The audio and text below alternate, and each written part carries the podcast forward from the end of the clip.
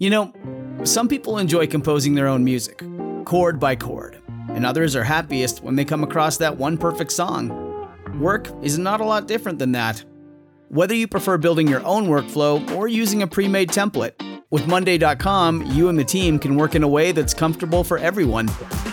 Tap the banner to go to Monday.com and build your own amazing workflow, or find an awesome template. No judgment.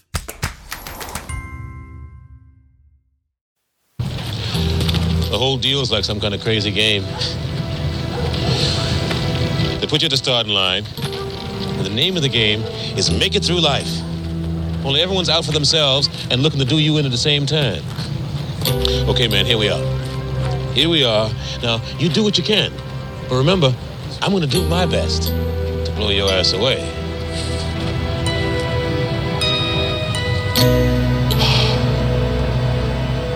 So how are you to make it? I deliver a hard day's work for my money. I just want the chance. It'll come. I believe in America. I follow the rules. Everybody's got their own hard times these days. And you've always thought you couldn't bear press on nails because of all the active things you do?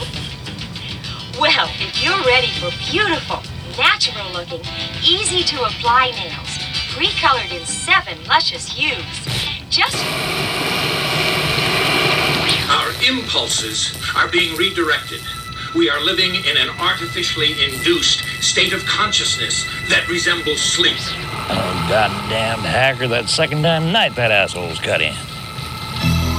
The movement was begun eight months ago by a small group of scientists who discovered, quite by accident, these signals being sent through.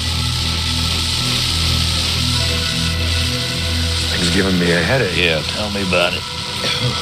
Us took the hackers months to figure out how to do this. The poor and the underclass are growing. Racial justice and human rights are non existent. They have created a repressive society, and we are their unwitting accomplices.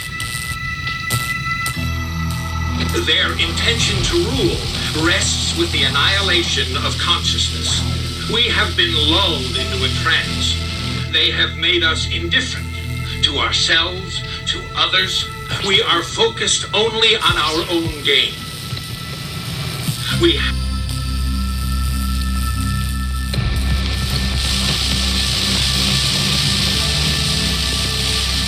Please understand, they are safe as long as they are not discovered. That is their primary method of survival.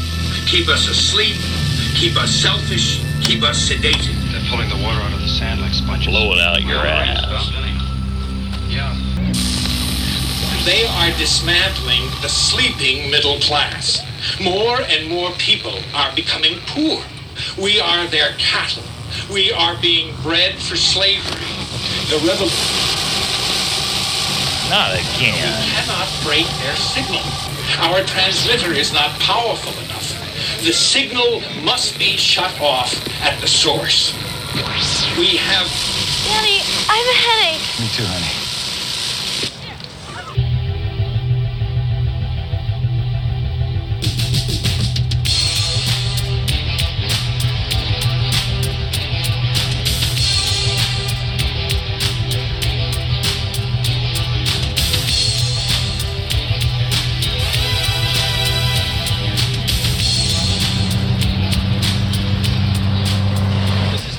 Burton in the Pork Chop Express, and I'm talking to whoever's listening out there.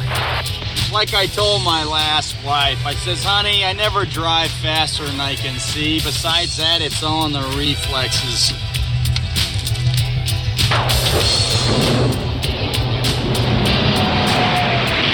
You just listen to the old Pork Chop Express and take his advice on a dark and stormy night, all right?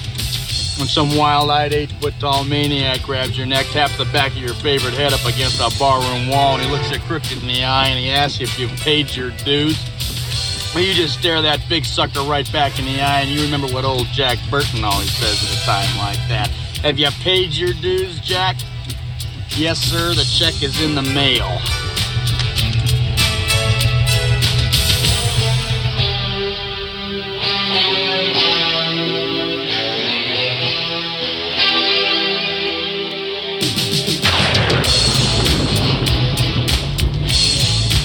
See, I'm not saying that I've been everywhere and I've done everything. But I do know it's a pretty amazing planet we live on here. And a man would have to be some kind of fool to think we're all alone in this universe.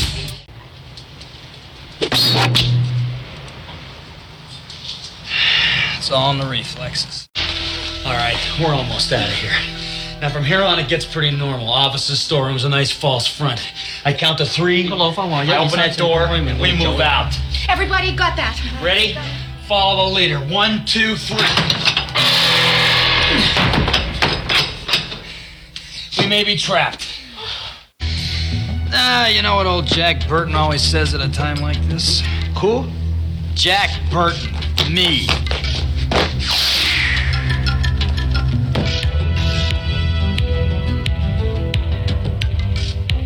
Old Jack always says, What the hell?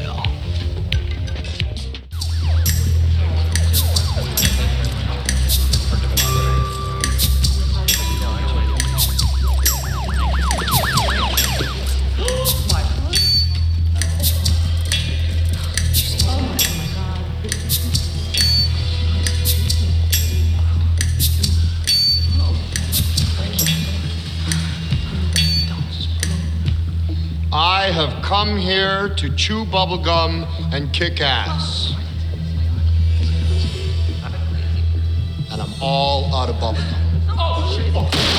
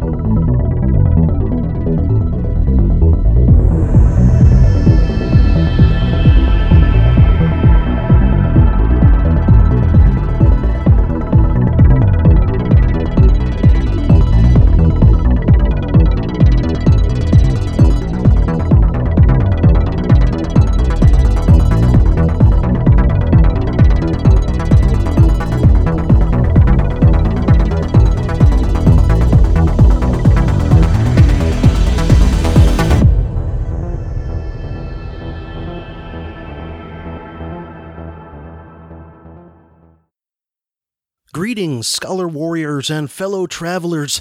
CJ here, your humble hazardous history helmsman and renaissance man for this new dark age, here with dose number 174 of the Dangerous History podcast, which will be part two of our DHP Heroes coverage of the filmmaker John Carpenter just to let you all know, in the relatively near future, actually on December 17th, I am going to be going under the knife. I am going to be having some surgery done, and it's something I should be able to recover from relatively quickly, but who knows, we'll see. So I may be slowed down and out of action a little bit for at least a few days, if not a week or two after that happens. I'm going to try very hard to get the last Not So Civil War episode done before I go under the knife, but I can't guarantee it. It's going to be a pretty big episode, and like I've mentioned previously, I accidentally lost the file of about, I forget, an hour or two, somewhere between an hour and two hours. I already had totally done for that last Not So Civil War episode, and I completely lost the file, somehow erased it, and was not able to recover it. So I'm going to do my best to try to get that finished before I have surgery. But there's a possibility I won't be able to, so just wanted to let you all know that, that that's in the works.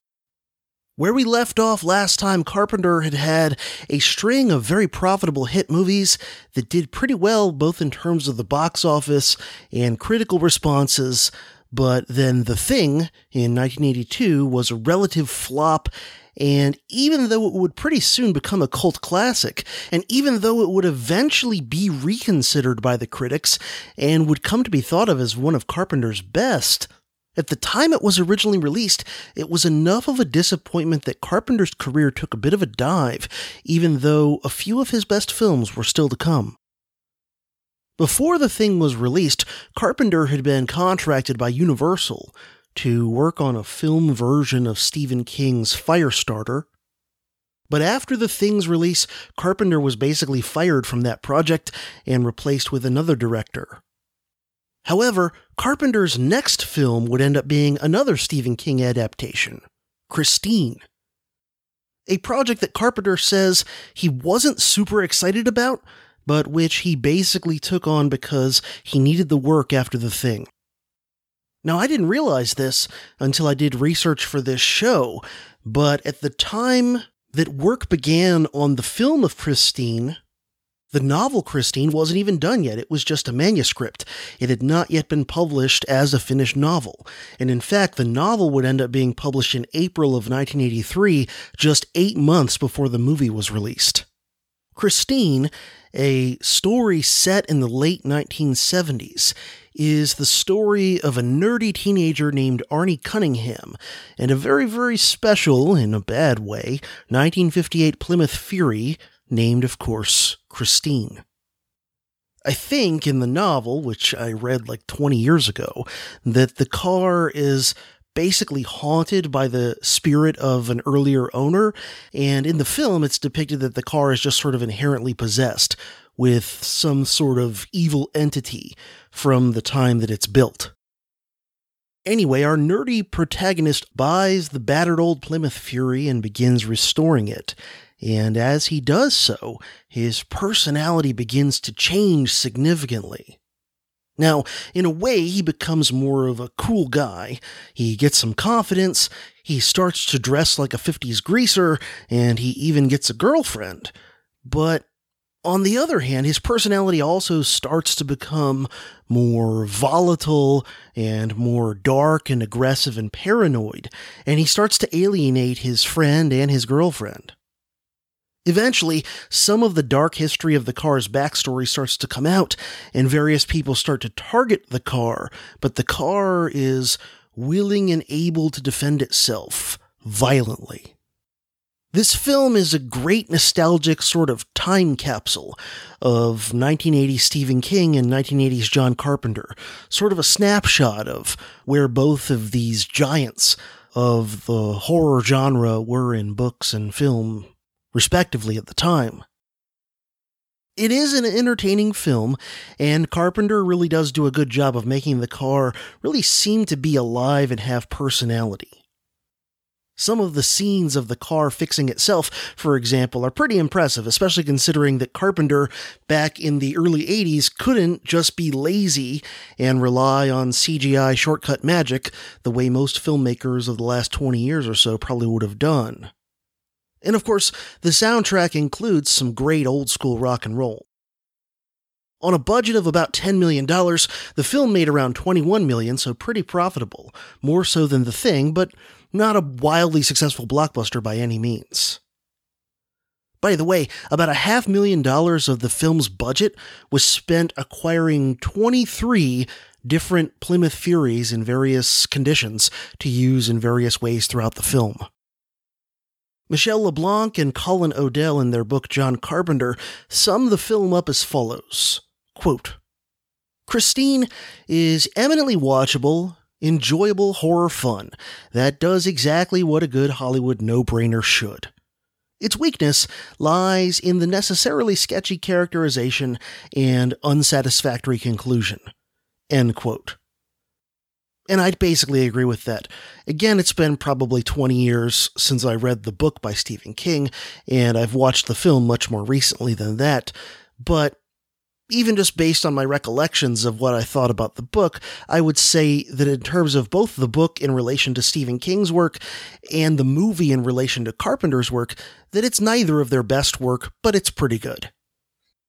The film currently holds a Rotten Tomatoes score of 69, and I'd give it a bit better grade than that if I was giving it like a letter grade percentage, maybe around an 80% low B as a letter grade.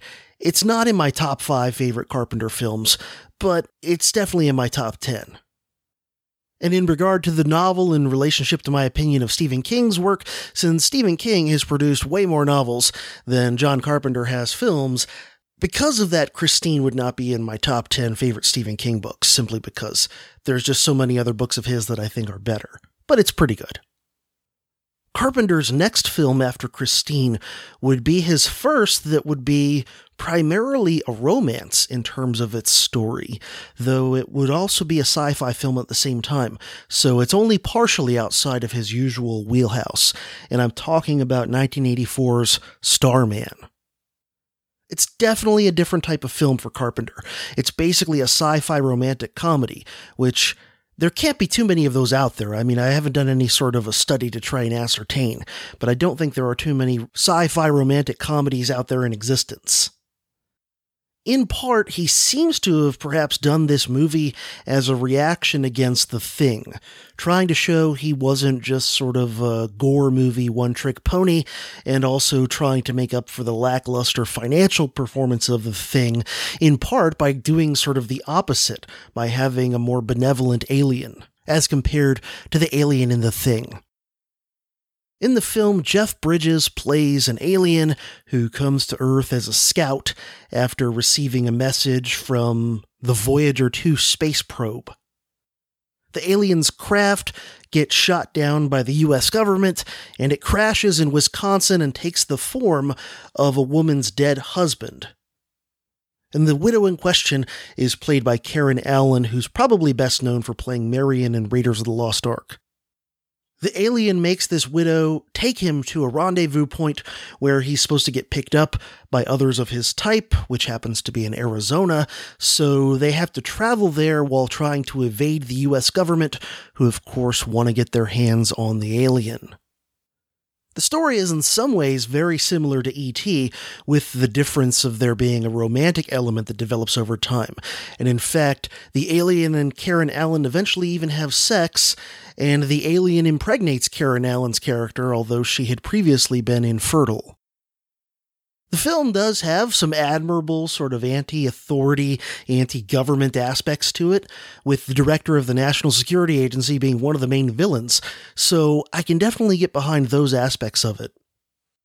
LeBlanc and Odell write of this film, quote, in many respects, Starman shares its basic premise with The Thing, in that an alien crash lands to Earth and assumes human form. The difference is that Starman is basically a nice guy and not a ruthless killer, but has the ability to be just as violent should the situation require it. While not likely to appeal to the audience who screamed at Halloween or grossed out to The Thing, Starman still manages to be a Carpenter film. One for dewy eyed romantics who don't mind saccharine sentimentalities and occasionally ludicrous plot elements. It is also one of the few Carpenter films that features a sex scene, and it has a PG rating. End quote. On a budget of around $22 million, the film made around 28 million in the US. Jeff Bridges was actually nominated for the Oscar for Best Actor for his role in this film, although he did not win. Starman is the only Carpenter film to ever receive any sort of Oscar nomination at all. The film was generally positively reviewed when it came out and currently holds a Rotten Tomatoes score of 81.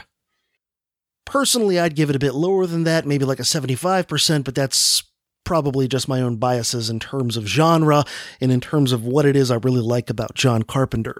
And this film just doesn't have enough of the things that I really love in my favorite Carpenter films. Now, that said, it's certainly not a bad film, and it's far from being my least favorite Carpenter film. I've actually, to be honest with you, not sat down and watched this movie in probably at least 20 years. And I remember last time I saw it being mostly just kind of bored. But this may have in large part just been because of my age at the time, and also just the fact that I'm not a big romance movie person in general, and was even less so inclined to those movies 20 years ago than I am now, which is saying something and I've just not felt a strong urge to rewatch this since then. Life is short, my time is very limited, and there's just lots of other stuff to do, and even in the realm of sitting and watching movies, there's a lot of stuff I'd rather watch than this. By contrast, the next film Carpenter would direct is one of my all time favorites.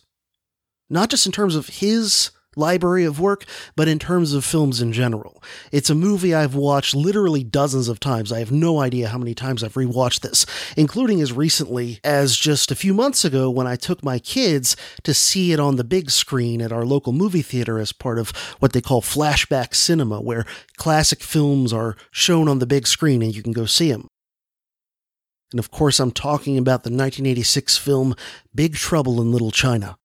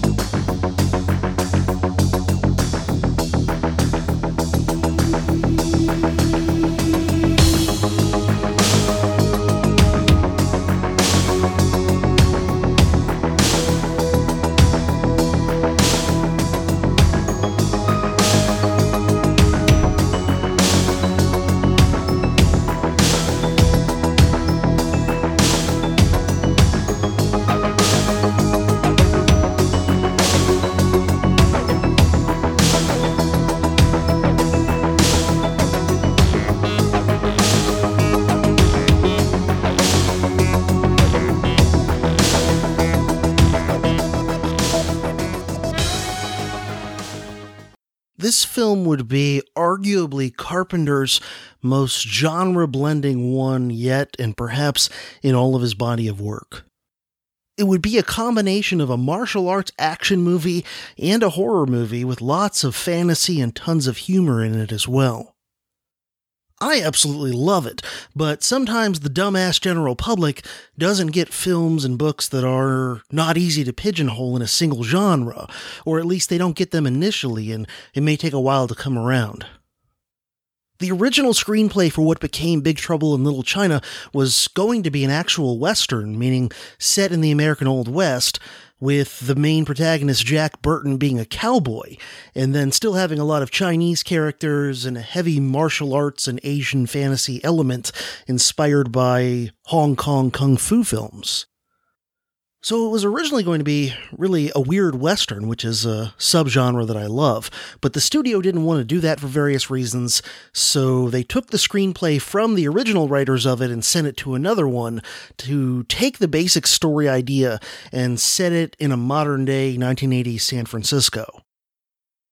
John Carpenter then came on board very eager to make a movie that included kung fu movie elements, but that also, despite being changed to a modern day setting still contained a lot of Western elements and tropes as well.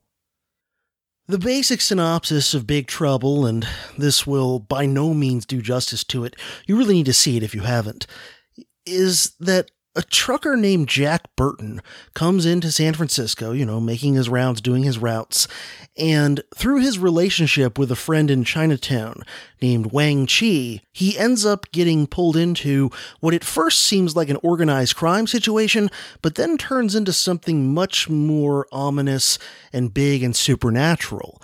As Burton, Wang, a lawyer named Gracie Law, and a tour bus driver slash good Chinese sorcerer named Egg Shen, along with some other sidekicks and allies, get into a confrontation with an ancient, evil Chinese sorcerer named David Lo Pan and his army of henchmen, some of whom are supernatural and some of whom are even monsters. The good guys are trying to rescue Wang's girlfriend from Lo Pan, and later trying to rescue Gracie Law as well when she gets taken by the bad guys. The battle against Lo Pan is going to include some crazy over the top Hong Kong style martial arts battles as well as some magic. And along the way, Jack Burton is going to spout all kinds of great lines. He's a very quotable character, but he's also going to mostly screw up except near the end when it counts the most. And I'll just leave my synopsis there. If you've seen the film, you don't need more synopsis, and if you haven't seen the film, you really ought to go see it. One of Carpenter's favorite and most frequent collaborators, Kurt Russell, was cast to play Jack Burton, the film's protagonist. He's a very interesting and entertaining protagonist because, on the one hand, he's a macho, take charge character who, in many ways, is a Western hero A trucker rather than a cowboy, but in all other ways a classic Western hero. A rugged, individualistic loner who makes his own rules, but who does seem to have a sense of right and wrong and so forth. However, what makes Jack Burton so much more interesting than most protagonists of that sort is that he's also not that competent, not nearly as competent as he thinks he is, and he gets in over his head pretty much all the time, and he often, though not always, screws things up. He's kind of like Indiana Jones in that regard, except Jack Burton is even more prone to screwing up and getting in over his head than Dr. Jones is. And Kurt Russell really nails the character, in my opinion. He makes Burton funny and plays him as a parody both of himself and of other such, you know, macho man action movie characters. But he does it in a charming, believable sort of way, in which you're still rooting for Jack Burton and you don't look down on him in some sort of contemptuous way unlike how a lot of more recent movies have dealt with other kind of deconstructionist characters, such as when they make the macho male into a complete object of just absolute contempt and ridicule, with seemingly no redeeming qualities. Now, I like deconstructionism in films when it's done skillfully, when it's done in still kind of a sympathetic way with some nuance. Another example of this being done well, though in a very different sort of way in a very different film that's much more serious, is in the Clint Eastwood film Unforgiven. There's a lot of deconstruction of standard Western tropes in that film, but it's not done in a simplistic or artificial feeling way, as is so often the case in more recent movies. See the bag of shit known as the 2016 Ghostbusters, if you want an example of deconstruction done in a very ham fisted, incompetent way that makes for a painful film that's hard to even watch. On second thought, I don't recommend you actually watch this thing, Ghostbusters of 2016. Instead, watch a competent review of it on YouTube if you're curious as to just how bad it is and why it's so bad. It's not because it's deconstructionist, it's because it's very clumsy, simplistic, not at all funny or sympathetic deconstructionist. While Kurt Russell imitated Clint Eastwood when he was portraying Snake Plissken, for his portrayal of Jack Burton in Big Trouble, his strategy was to basically imitate John Wayne. Actor Dennis Dun plays Jack Burton's Chinese friend and sidekick Wang Chi. And by the way, I don't think Dun is a very good actor, to be honest with you. Even though I love this film, and I love the other Carpenter film that Dun was in, which was Prince of Darkness, which I'll be talking about next, despite the fact that I love both the movies that he's in of John Carpenter's, I still think Dun's acting in both films is mostly pretty bad. In the film, though, Wang is sort of set up as Jack's sidekick, but in most instances, he's actually much more competent and capable than Jack is, and in many ways, he's really more of the actual hero of the film. So the movie is upending the usual hero sidekick relationship. And while it's by no means the first or last film to do this, it does it in a fairly smooth, believable way that doesn't feel forced or artificial. It doesn't feel like Carpenter's trying to clumsily shoehorn the story into some pre-existing political slash racial narrative. More that he's telling a good story about believable characters, but he's also having some fun subverting the normal expectations in the process, and doing it skillfully and in a way that makes for a fun movie, unlike other films we could name, that subvert expectations in ways that are just bad. On the idea for the character of Jack Burton, Carpenter said in one of the interviews in the 2003 book Prince of Darkness, quote, Who better to stick into this kind of Asian underground than the man who won Vietnam for us in the Green Berets, namely John Wayne? Jack Burton is John Wayne, and Kurt is playing it blowhard John Wayne. And that's all that he's doing. He's playing John Wayne the man. It tickled me for a long time to do that, because in all action movies, and it's still happening, the white American is always the cool guy. And yet, Burton is still, at the end of the day, at least in my opinion, a lovable character despite being kind of an idiot. As a guy who's in over his head and who's struggling to understand all the crazy supernatural Chinese sorcery and whatnot that he's dealing with, he does fulfill the function of being the character that the audience can identify with and through whom we kind of can enter this world of bizarre and seemingly unbelievable stuff. LeBlanc and Odell agree with my thoughts on this, by the way, and they write, quote, Key to the film is Jack, our rugged hero he provides our gateway into another world, and his discoveries are ours too. What makes his character so memorable is the conflict between his accepted modes of behavior and the results of his actions. The comedy in the film is derived mainly from the fact that Jack's attempts at chivalry are not only ineffectual, but misguided and potentially dangerous too. End quote. Interestingly, even though Carpenter made the white protagonist into kind of a comic character for the most part, and actually made his Asian friends and allies the more competent ones, he nonetheless caught some flack from at least some Asians for allegedly being too stereotypical in the way the film depicted Asians and their culture. In the interview book Prince of Darkness, Carpenter talks about how the Asians who were actually in the film were not at all offended by Big Trouble in Little China, but that others were offended on their behalf for the supposed stereotyping. Quoting Carpenter. The Asian actors in Big Trouble in Little China all seemed to like the script. However, this was not true of several activists who felt it was racist. They objected to what they called white stereotypes of Asians, the Fu Manchu sort of thing. One gentleman, Henry Der of San Francisco, did all he could to get me fired and get an Asian director hired in my place. He wanted me fired simply because I was white.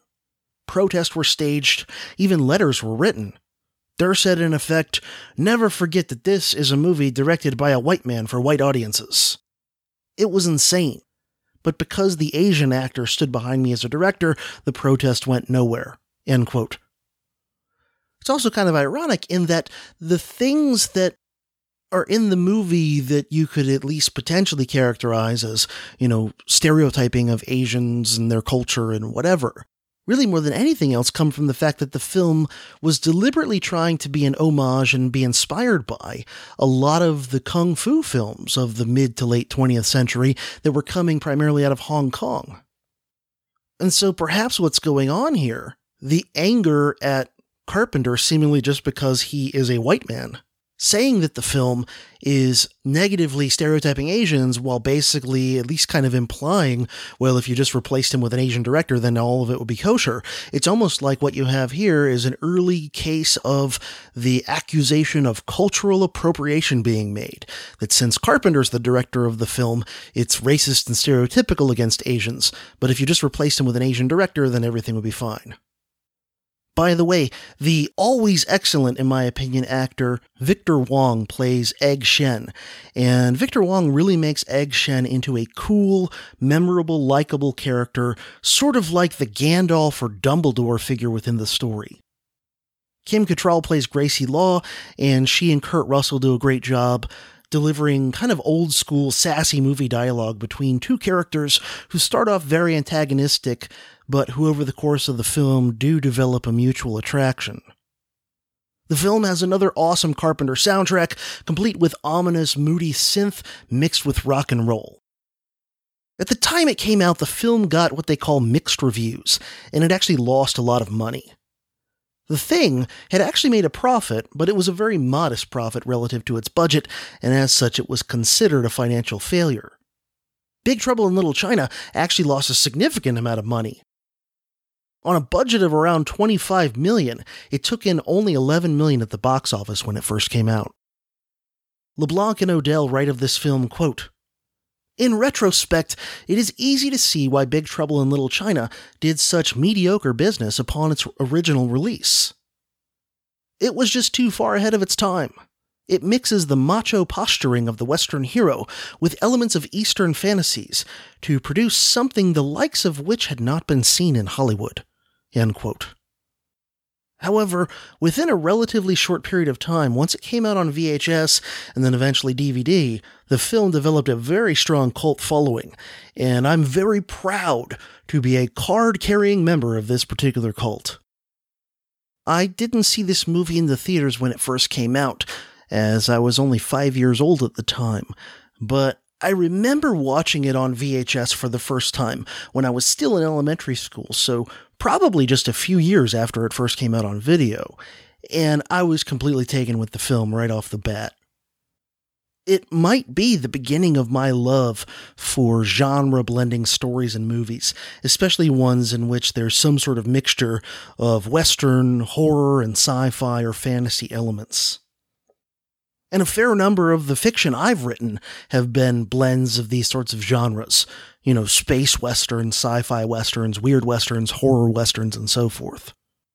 Big Trouble in Little China is a movie that's a lot of fun and in my opinion at least, it's one that I can watch over and over and still want to watch again.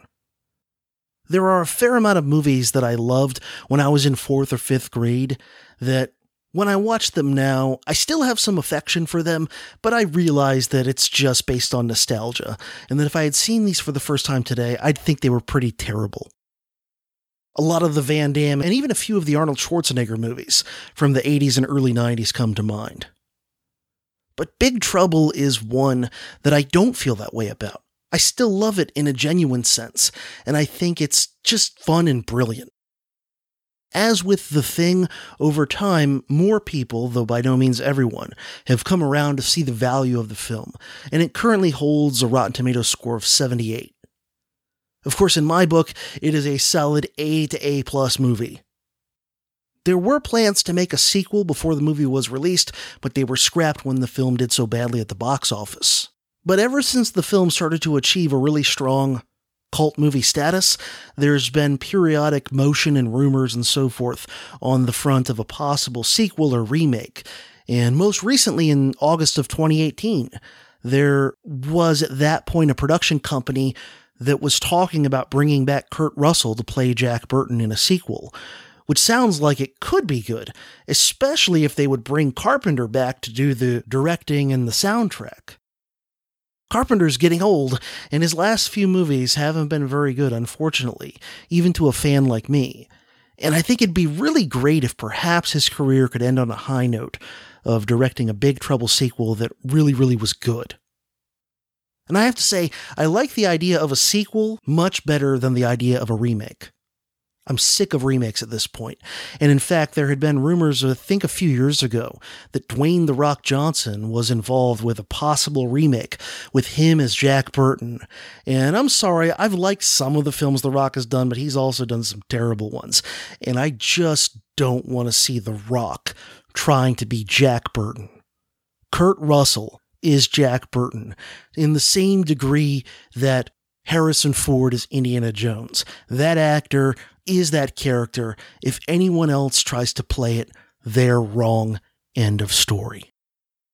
Now, at the time of the original Big Trouble's release, the fact that a lot of moviegoers and critics just didn't get it made the film another blow to Carpenter's career. He had just been starting to bounce back career wise from The Thing, and then Big Trouble in Little China was a flop. In fact, in financial terms, it was an even bigger blow to Carpenter than had been the performance of The Thing. And this loss of money made him somewhat blacklisted by the major studios. Many years later, Carpenter would say of this quote, The experience of Big Trouble in Little China was the reason I stopped making movies for the Hollywood studios. I won't work for them again. I think Big Trouble is a wonderful film, and I'm very proud of it but the reception it received and the reasons for that reception were too much for me to deal with. I'm too old for that sort of bullshit. End quote. Carpenter would return to independent filmmaking and would be making movies with modest budgets after this.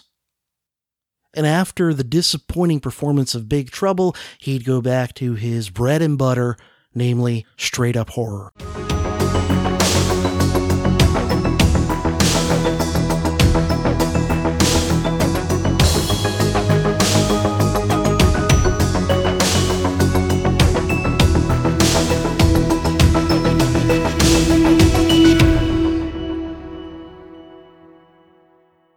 His next film would be Prince of Darkness in 1987. Like I said, with this film, Carpenter returned to just unequivocal horror, and doing so on a modest budget, now working with a smaller independent company called Alive Films, with whom he signed a deal to make several films with modest budgets of around $3 million. Prince of Darkness was another Carpenter triple threat film, meaning that he wrote it under the pseudonym Martin Quatermass, and he also directed it and made the soundtrack. In the film, an old priest dies at a decrepit church in a pretty rough looking part of Los Angeles. Another priest, played by the great Donald Pleasence, who you may recall first worked with Carpenter playing the psychologist Loomis in Halloween, this other priest comes in after this old guy dies and finds in the basement of this old abandoned church a strange kind of cylinder of swirling and glowing green liquid that the priest realizes very quickly is something very, very abnormal. He contacts an acquaintance of his, a physicist named Walter Barak, who's played by Victor Wong, to come investigate and study this thing to figure out what it is. So Barak puts together a team of graduate students, one of whom is played by Dennis Dun of Big Trouble in Little China, to help to study this strange stuff.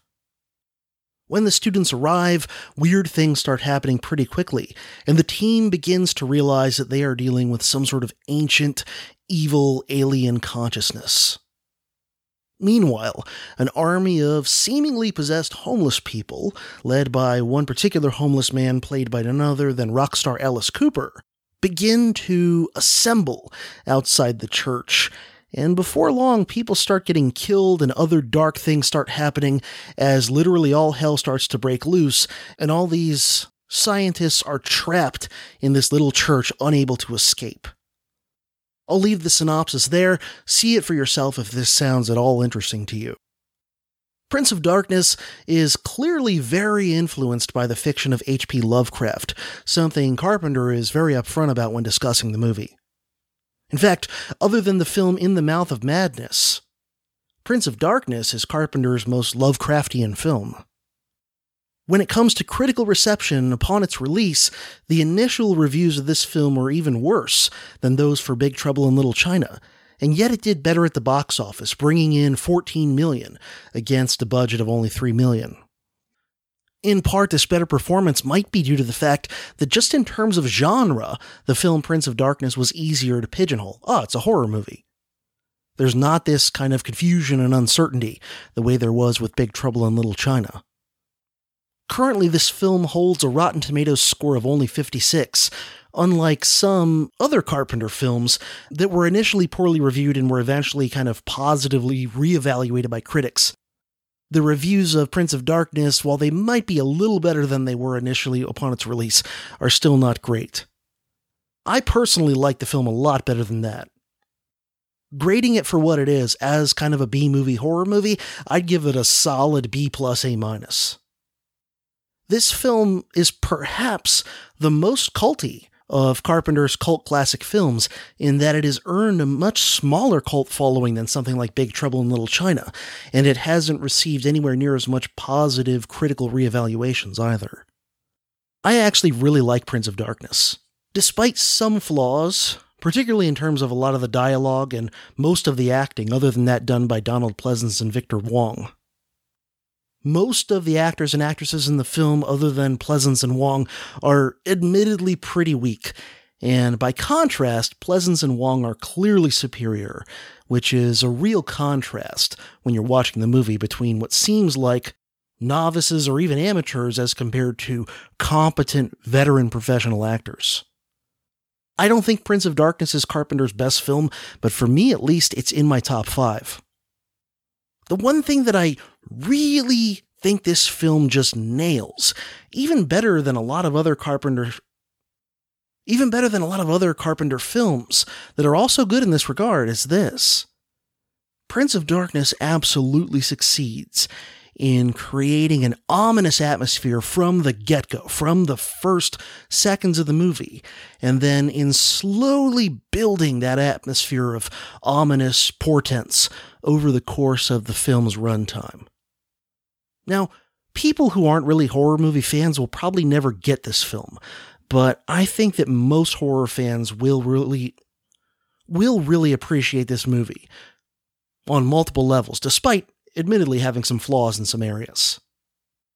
In their coverage of this film, LeBlanc and Odell say the following quote, the whole film is one long mood builder, with one of Carpenter's most downbeat scores driving events forward with increasing momentum. Although Prince of Darkness is flawed, it is, nevertheless, a brave stab at cerebral horror. End quote. And I strongly agree with this assessment. As far as I can remember, I didn't see this movie until I watched it on VHS as a teenager probably around 10 years or so after the movie first came out. And I do vaguely remember that it creeped me out on the first viewing, and that it definitely stood head and shoulders above most other kind of B movie horror films from the mid to late 80s. I also agree with LeBlanc and Odell that in many ways it's a cerebral horror movie. There's sort of some attempt to work in kind of theoretical quantum physics ideas and to, to reconcile those with old school theological ideas about good and evil and God and Satan. And all that stuff's really cool. At the same time, though, there is a fair amount of gore and gross out special effects in the movie. It's not quite as over the top as some other films, but it's definitely there. It's not all thinking man's horror. Prince of Darkness is definitely a strong example of good filmmaking done with fairly meager resources.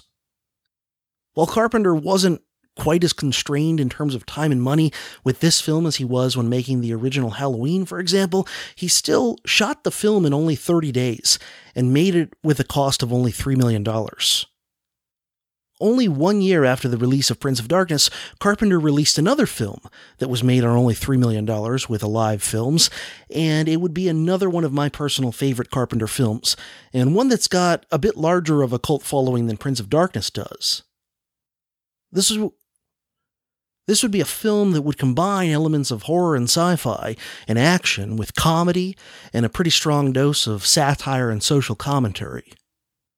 And of course, I'm talking about the 1988 classic, They Live. They Live was another all Carpenter extravaganza. It was written by Carpenter, this time under the pseudonym Frank Armitage, though it was inspired by the short story Eight O'Clock in the Morning by Ray Nelson, which I confess I've never read. It's one of those things I keep every time I think about or I watch They Live, I think, ah, I need to go read that story, and then I never get around to it. Carpenter also, of course, directed the film and did the musical score for it, the latter in cooperation with Alan Howarth, who has frequently collaborated with Carpenter on soundtracks for his films.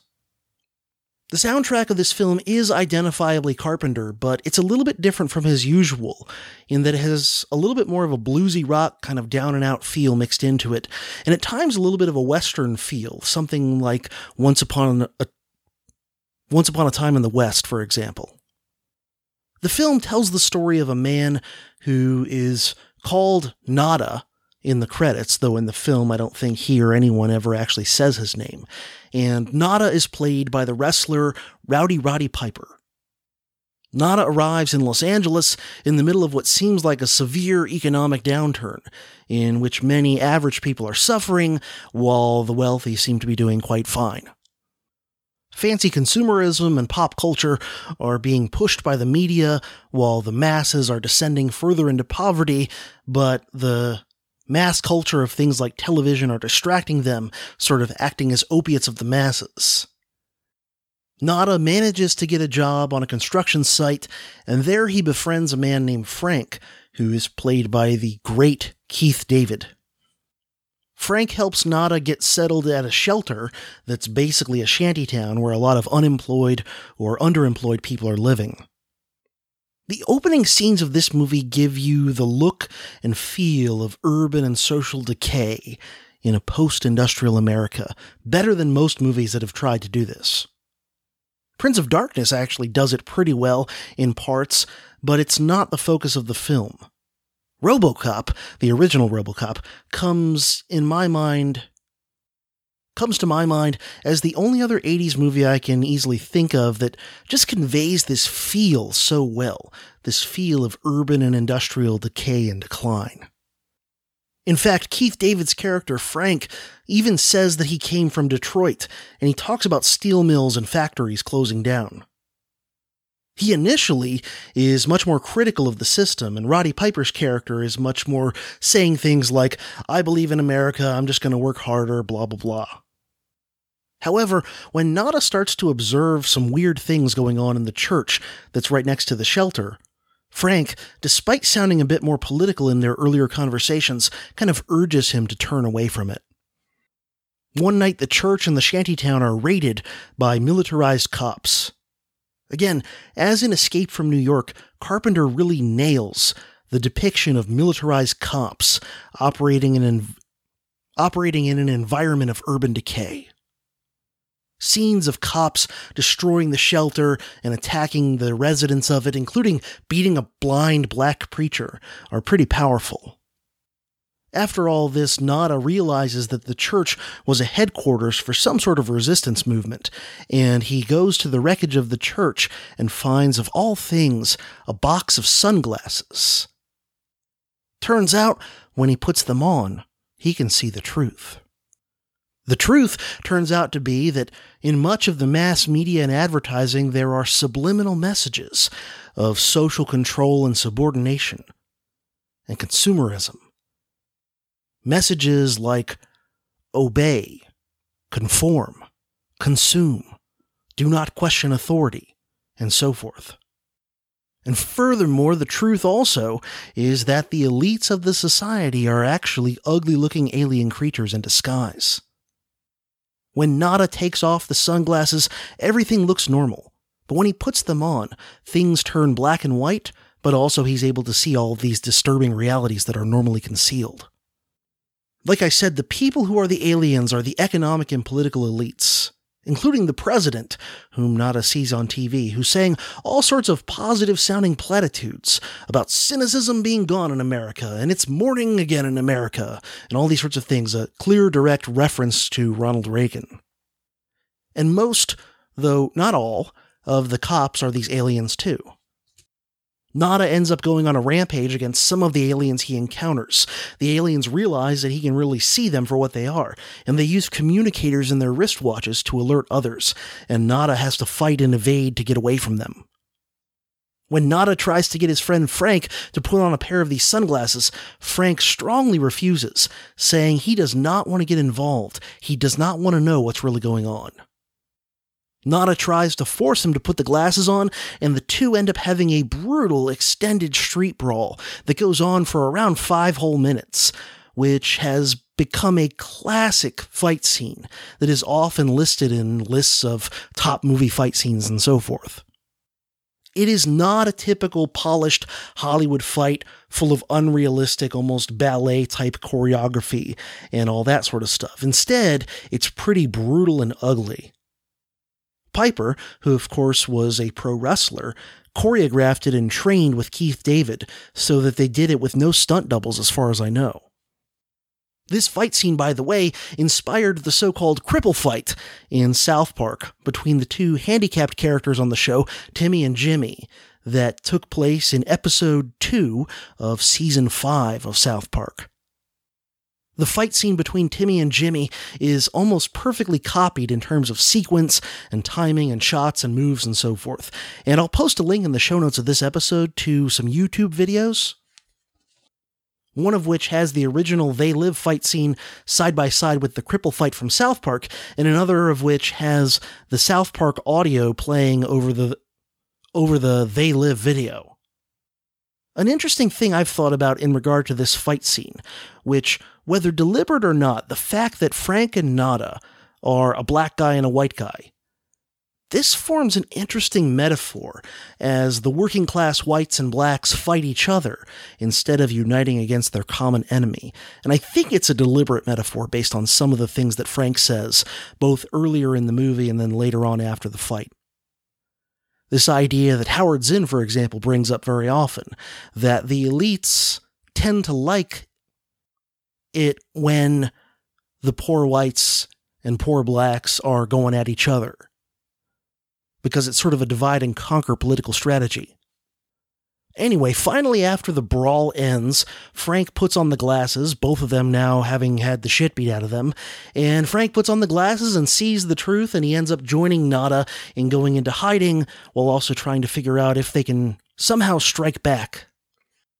They end up making contact with an underground resistance movement and try to infiltrate and destroy the aliens' capabilities of control by attacking the source of their mind control signals that blind everyone to the truth.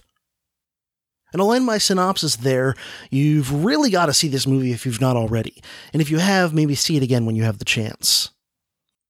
Carpenter says he was motivated to make this movie, quote, because I got fed up with being told over and over again that it was so beneficial to be a consumer. We are no longer producing anything in the United States. We are just consuming and eating our way through.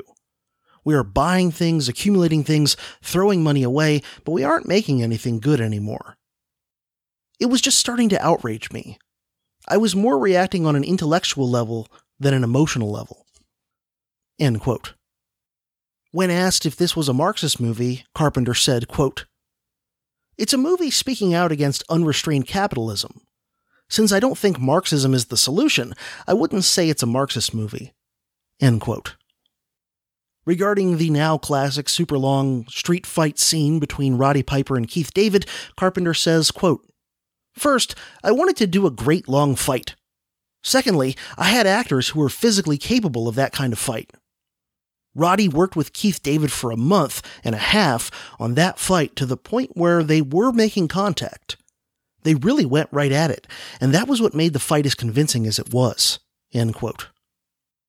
Upon its initial release, They Live seems to have received kind of mixed to a little bit positive reviews, but the film is pretty well liked by critics now and holds an RT score of 84. Personally, I'd give the film a solid A in my book. For a fairly low budget kind of B movie that does social criticism and satire through a mixture of horror, sci fi, action, and comedy, I have to say, for what it is, it's damn near perfect in my book. And while in many ways it's a dark, downbeat, pessimistic film, it's also a lot of fun. Which is pretty much what could be said about most of Carpenter's best films, I think. At the box office, upon its release, They Live actually performed very similarly to Prince of Darkness, earning $13 million on its $3 million budget. So it was profitable, but by no means a huge blockbuster. However, this one I think became a cult classic pretty much immediately from what I can tell upon its release, and this status was only increased once it came out on VHS and eventually DVD. I'm not sure when I first saw this movie. It might have been in the 90s when I was a teenager, but right off the bat, I immediately got the metaphor. It resonated with me. Even as a youngster, I had my doubts about authority and the system and all that stuff, and this movie really just spoke to that.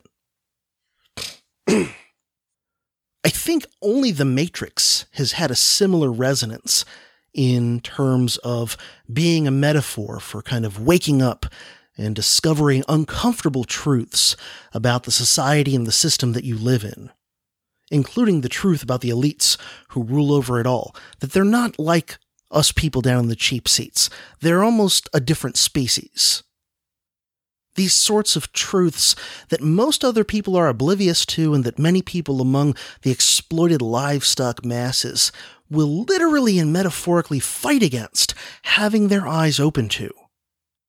As signified by the scene of the street brawl between Roddy Piper and Keith David.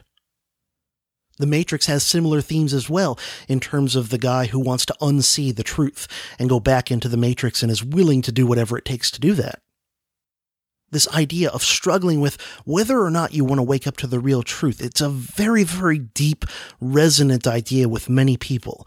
And The Matrix does it with the idea of the red pill versus the blue pill. While They Live does it through the putting on of sunglasses.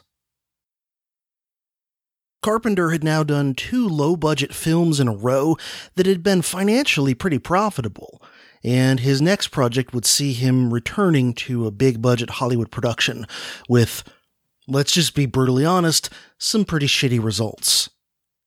His next film would be the 1992 movie Memoirs of an Invisible Man.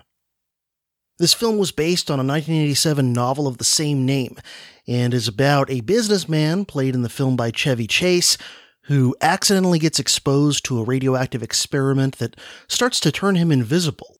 He then has to deal with that while also evading government agents who are trying to capture him, all the while developing a romantic relationship with a woman who in the film is played by Daryl Hannah. William Goldman, who is a very accomplished novelist and screenwriter who wrote, among many other things, The Princess Bride, actually did the original screenplay for it, intending it to be much more of a comedy than it actually ended up being. And Ivan Reitman was originally going to direct the film. Chevy Chase, who was probably at the peak of his career at the time, was going to star in it, and that attracted some big money backing because at the time, Chevy Chase movies were often making a lot of money. However, Chase apparently started to try to grab the reins of the direction that the film was going to take, and he wanted it to be less of a comedy than what Goldman and Reitman had intended, and so Goldman and Reitman both bailed on the project, and Chase kind of single handedly kept the movie moving along because he just really wanted to make it into a movie that could springboard him out of being just a comedic actor and into some more serious roles. Eventually, Carpenter was brought in to direct it, and perhaps he thought the film would be a change of pace after doing Prince of Darkness and They Live, and he seems to have been interested in the idea of working with Chevy Chase. The results, however, were not good. The film got very poor reviews at the time it came out, and things haven't really improved since. It also lost a lot of money. The only positive thing ever said about the movie that I've come across is that the special effects were pretty cutting edge for the time, but that's about it. I think I saw this movie on VHS soon after it came out on home video, and I really don't remember very much about it other than it was kind of boring and awkward, and I really wasn't sure how to think about this movie. It was like sort of a comedy, but not really. I know I didn't like it at the time, and I really haven't had a desire to rewatch it ever since. From what I understand, this film is basically trying to be some sort of a sci fi romance comedy, which Starman also was, but by comparison, Starman was a much better film. Carpenter has said that part of the problem with the film was that they were trying to only make it a little bit funny, but not too funny because, like I said, Chevy Chase was trying to use the film to springboard him into being a more serious actor. And so the movie ended up being kind of neither fish nor fowl. It's sort of a comedy, but not really. Now, sometimes when you blend genres, it's possible to really fuck it up. I like genre blending when it's done well, but it's very easy to do not well. One of the biggest vulnerabilities on this front is in terms of what movie people refer to as tone, the tone of a film. This becomes additionally dangerous when you're dealing with an actor whose prior experience is entirely comedic, but who's taking on a serious role. Not only in terms of what the actor's capabilities are, but also the fact that audiences are used to perceiving this person as a very funny, goofy sort of an actor.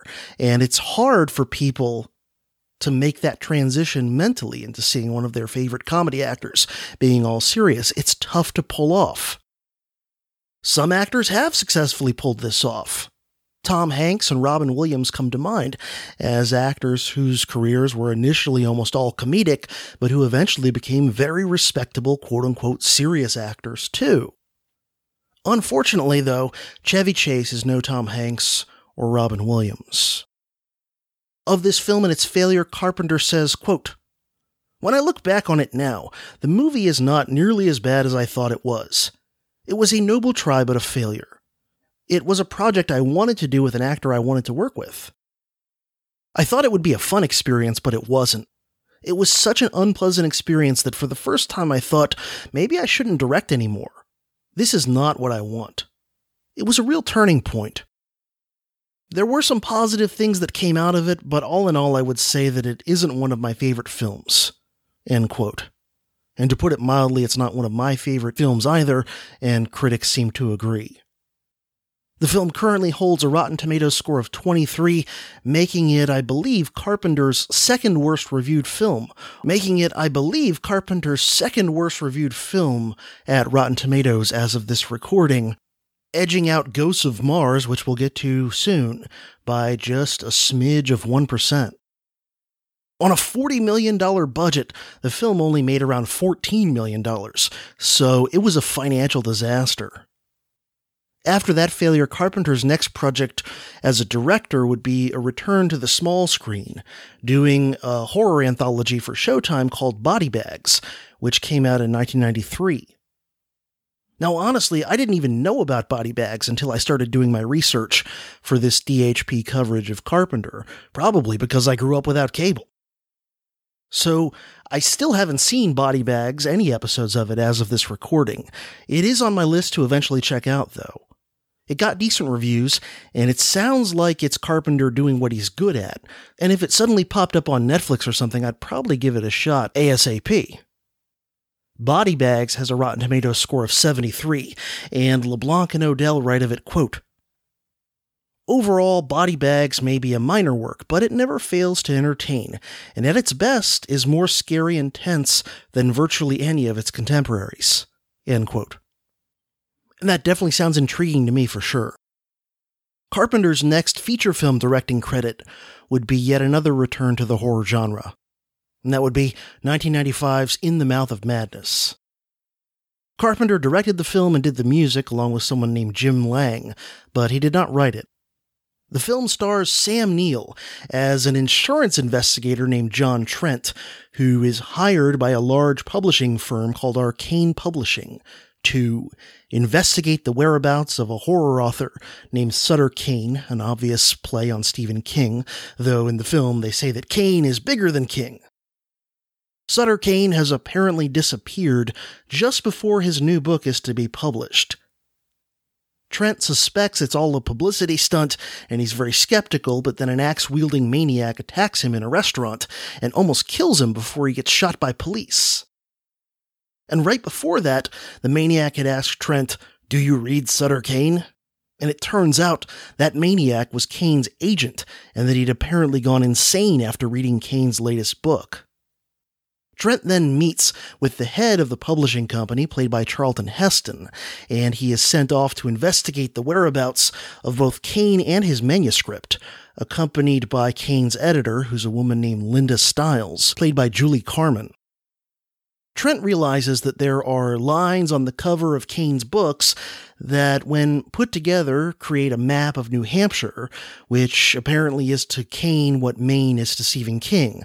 And this map shows the location of a town called Hobbs End, which is a fictional place that's, I guess, kind of like Kane's equivalent of Castle Rock, Maine. Trent and Stiles set out to find Hobbs End, and they do, and then all kinds of crazy shit starts happening. Eventually, they find Sutter Kane, but they find all kinds of horrible stuff too.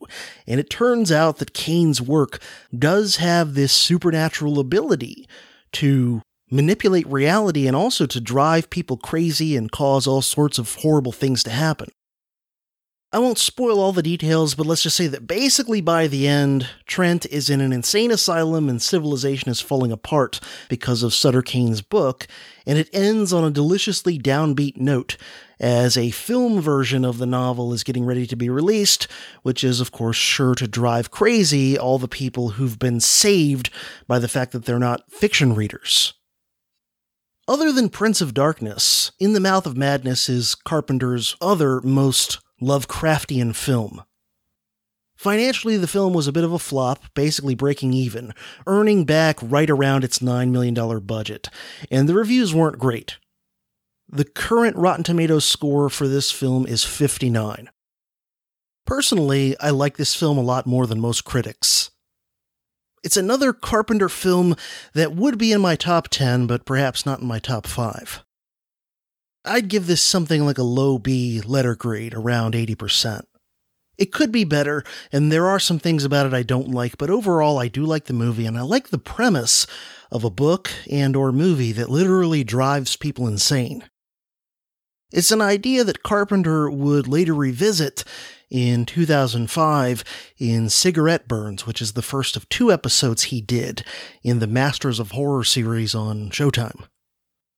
In an interview, Carpenter said, quote, If you look at The Thing, Prince of Darkness, and In the Mouth of Madness, they are like a trilogy, and they are very much the end of everything with different issues in each one.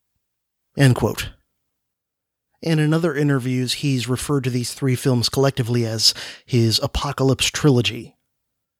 LeBlanc and Odell write of this film, quote, in terms of cerebral horror, In the Mouth of Madness is still a hugely underrated film, and maybe it will remain an oddity because the genre has since moved in different directions. And elsewhere in their book, LeBlanc and Odell say that the film, quote, proved to be an interesting project, an attempt at a different kind of horror with an intelligent edge, like Prince of Darkness. Unfortunately, lackluster distribution meant that it wasn't successful enough to start any trends, and it remains an interesting curio. End quote.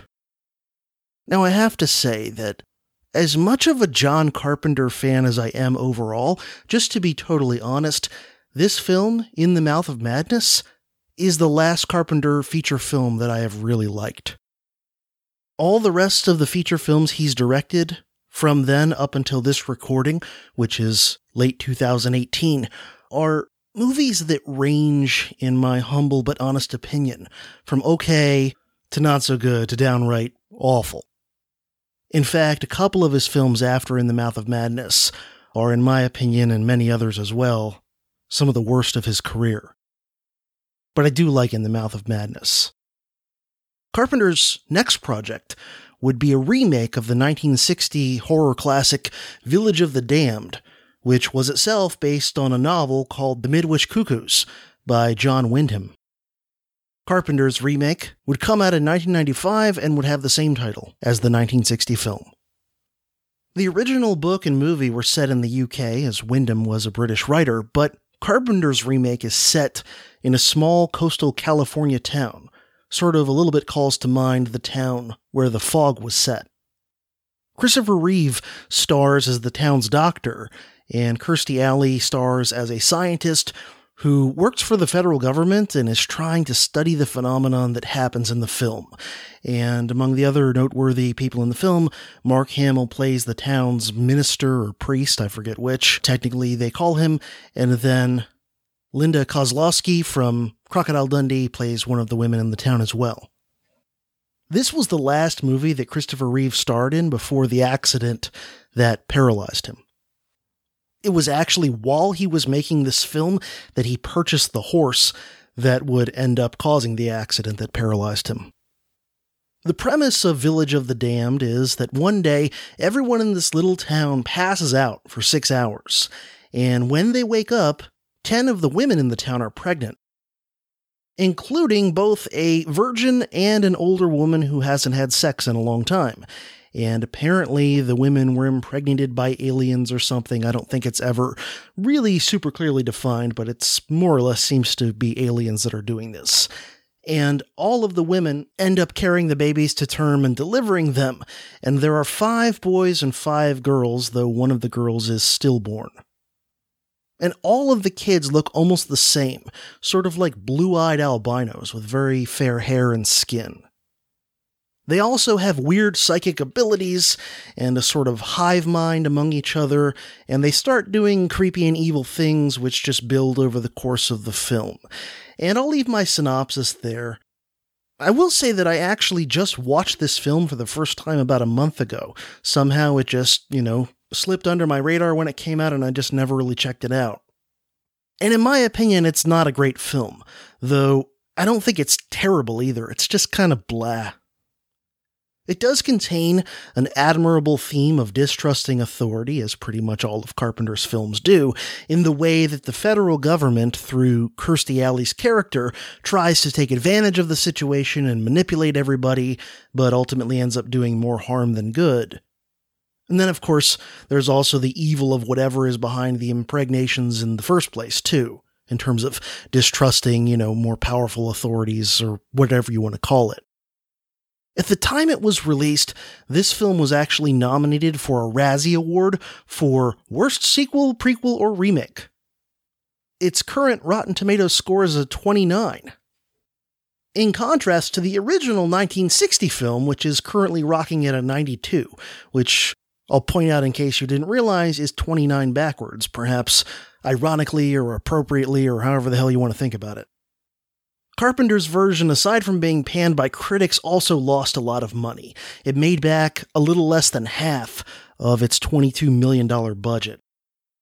Now, like I said, in my opinion, it's okay, but it's not great. It's certainly nowhere near Carpenter's best work, but it's also not his absolute worst. It's better, for example, than Memoirs of an Invisible Man or Ghosts of Mars, in my humble opinion. And it does sport a classic Carpenter soundtrack, which I always do dig. Carpenter's next film would be a sequel of an earlier film of his that in some ways was so close to the original that it was almost a remake, and I think that kind of confused people. And of course, I'm talking about the 1996 film Escape from LA. Aside from directing the film, Carpenter also shared writing credits on the film with Deborah Hill and with Kurt Russell, and Carpenter also scored the film along with someone named Shirley Walker. Kurt Russell would, of course, be reprising the role of Snake Plissken that he played in Escape from New York, and other famous co stars who appeared in the film would include Steve Buscemi, Bruce Campbell, Stacy Keach, and Pam Grier. The plot is in many ways almost a rehash of Escape from New York, only now it's LA, and LA has, like New York in the earlier film, become an open air prison, in part made possible because an earthquake has conveniently turned LA into an island. Actor Cliff Robertson plays a right wing theocratic sort of a president who offers Snake a pardon from his many crimes if he will go into LA and retrieve a weapon from a revolutionary named Cuervo Jones, who stole the weapon by brainwashing the president's daughter into stealing it and giving it to him. This weapon can knock out all electronic devices on the entire planet. Snake Plissken goes in and has an adventure in the city, similar in a lot of ways to his adventure in Escape from New York, only it's a bit less dark, and Carpenter tries to make everything bigger, brighter, and more grandiose, aided by CGI. I won't go through the details too much, honestly. I haven't watched this movie in probably over 10 years, and I don't really have a burning desire to do so. But basically, I'll say that as the film goes on, we kind of see that Cuervo Jones is a wannabe left wing dictator, in contrast to the right wing dictator president, and that ultimately Snake Plissken isn't a fan of either one of them, and doesn't want to live in a world ruled by either one of them. Now, I like this point, or theme, or whatever you want to call it, but I don't think the film is nearly as good at making this point as it could have been if it had been simply a better film. I still like Kurt Russell's Snake Plissken as a character, but this film just doesn't have what the original has, and it's hard to put your finger on it exactly. I think it's a combination of a bunch of things. Perhaps the bigger budget of Escape from LA makes it have less of kind of a scrappy punk underdog feel than Escape from New York. To me, Escape from LA just feels campier than Escape from New York. LeBlanc and Odell say of this film, quote, Escape from LA isn't so much a sequel as a rerun of its predecessor. Bigger, louder, dumber. Its patent formula of road movie set pieces and a tight time limit echoing the rule if it ain't broke, don't fix it. While this approach means that Escape from LA is an enjoyable science fiction action romp, it does beg inevitable comparisons with the original and sadly finds itself wanting. While it ups the ante in terms of ludicrous set pieces and playful gadgets, giving it the feel of a more upbeat, less grimy punk film, the overall message is unremittingly grim, topping the nihilistic aspects of the first. So, in some ways, it's kind of like the relationship between the Star Wars films A New Hope and The Force Awakens. The latter is simultaneously a sequel, but also virtually a remake in terms of its story structure and premises and so forth.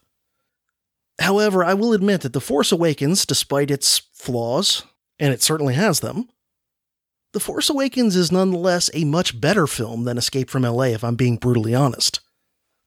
The same is not true of The Last Jedi, in my humble opinion, by the way. The Last Jedi is worse than Escape from LA.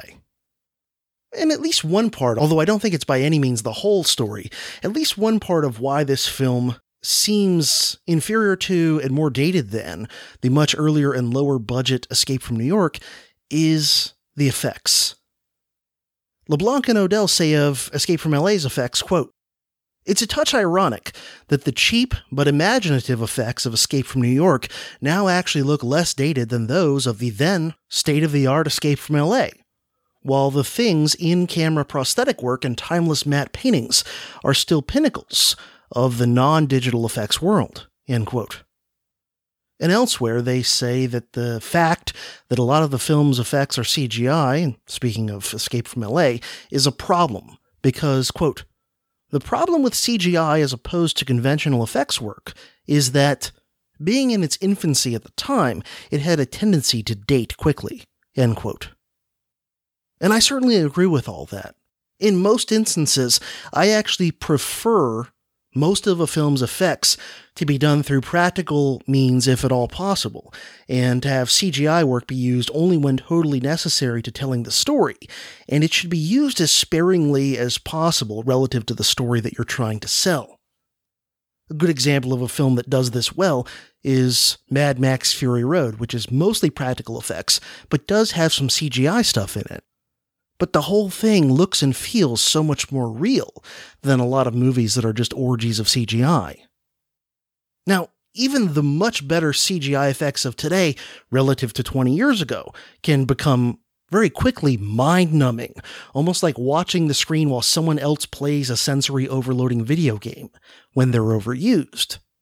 And you could see among the many countless examples of this sort of thing being done in recent times all of the Transformers movies, among many, many other films that we could name. And things are even worse when we're talking about much more primitive CGI of 20 years ago. In Escape from LA, which I haven't watched in a very long time, I remember in particular the scene where Snake Plissken is surfing through town on some sort of a tsunami, while a Dick Dale song plays on the soundtrack. That this whole scene was just extremely fake looking, like enough to be off putting, rather than, you know, practical effects that are a little bit charmingly not perfect. This was just off putting. On another note, that of the film's rebellious but downbeat, sort of anarcho primitivist ending, which somewhat contrasts with the fact that a lot of the film is more upbeat feeling than Escape from New York. LeBlanc and Odell write, quote, Cuervo is as brutal as the ostensibly squeaky clean president he hopes to depose, and just as much a dictator. Given the choice between these two forms of slavery, both left and right wing, Snake takes the most extreme option. He takes them all out. The world is plunged into darkness because Snake has an attitude and believes in personal liberty. If he can't have freedom, then nobody can. End quote. Now, again, I love that overall idea, that idea of rebelling against both the authoritarian left and the authoritarian right. And I think Snake Plissken is just the right character to do that sort of thing, but I just wish the film was a bit better in its overall execution both in terms of that particular theme and just everything else about the story and the script. It's not as good of a film as its predecessor, but I also think it's not all that bad if you don't take it too seriously and just sort of approach it as campy fun. The Rotten Tomatoes score for this film currently stands at 52. Personally, I'd give it a bit better than that. I'd give it a C, maybe even a C plus, depending on my mood.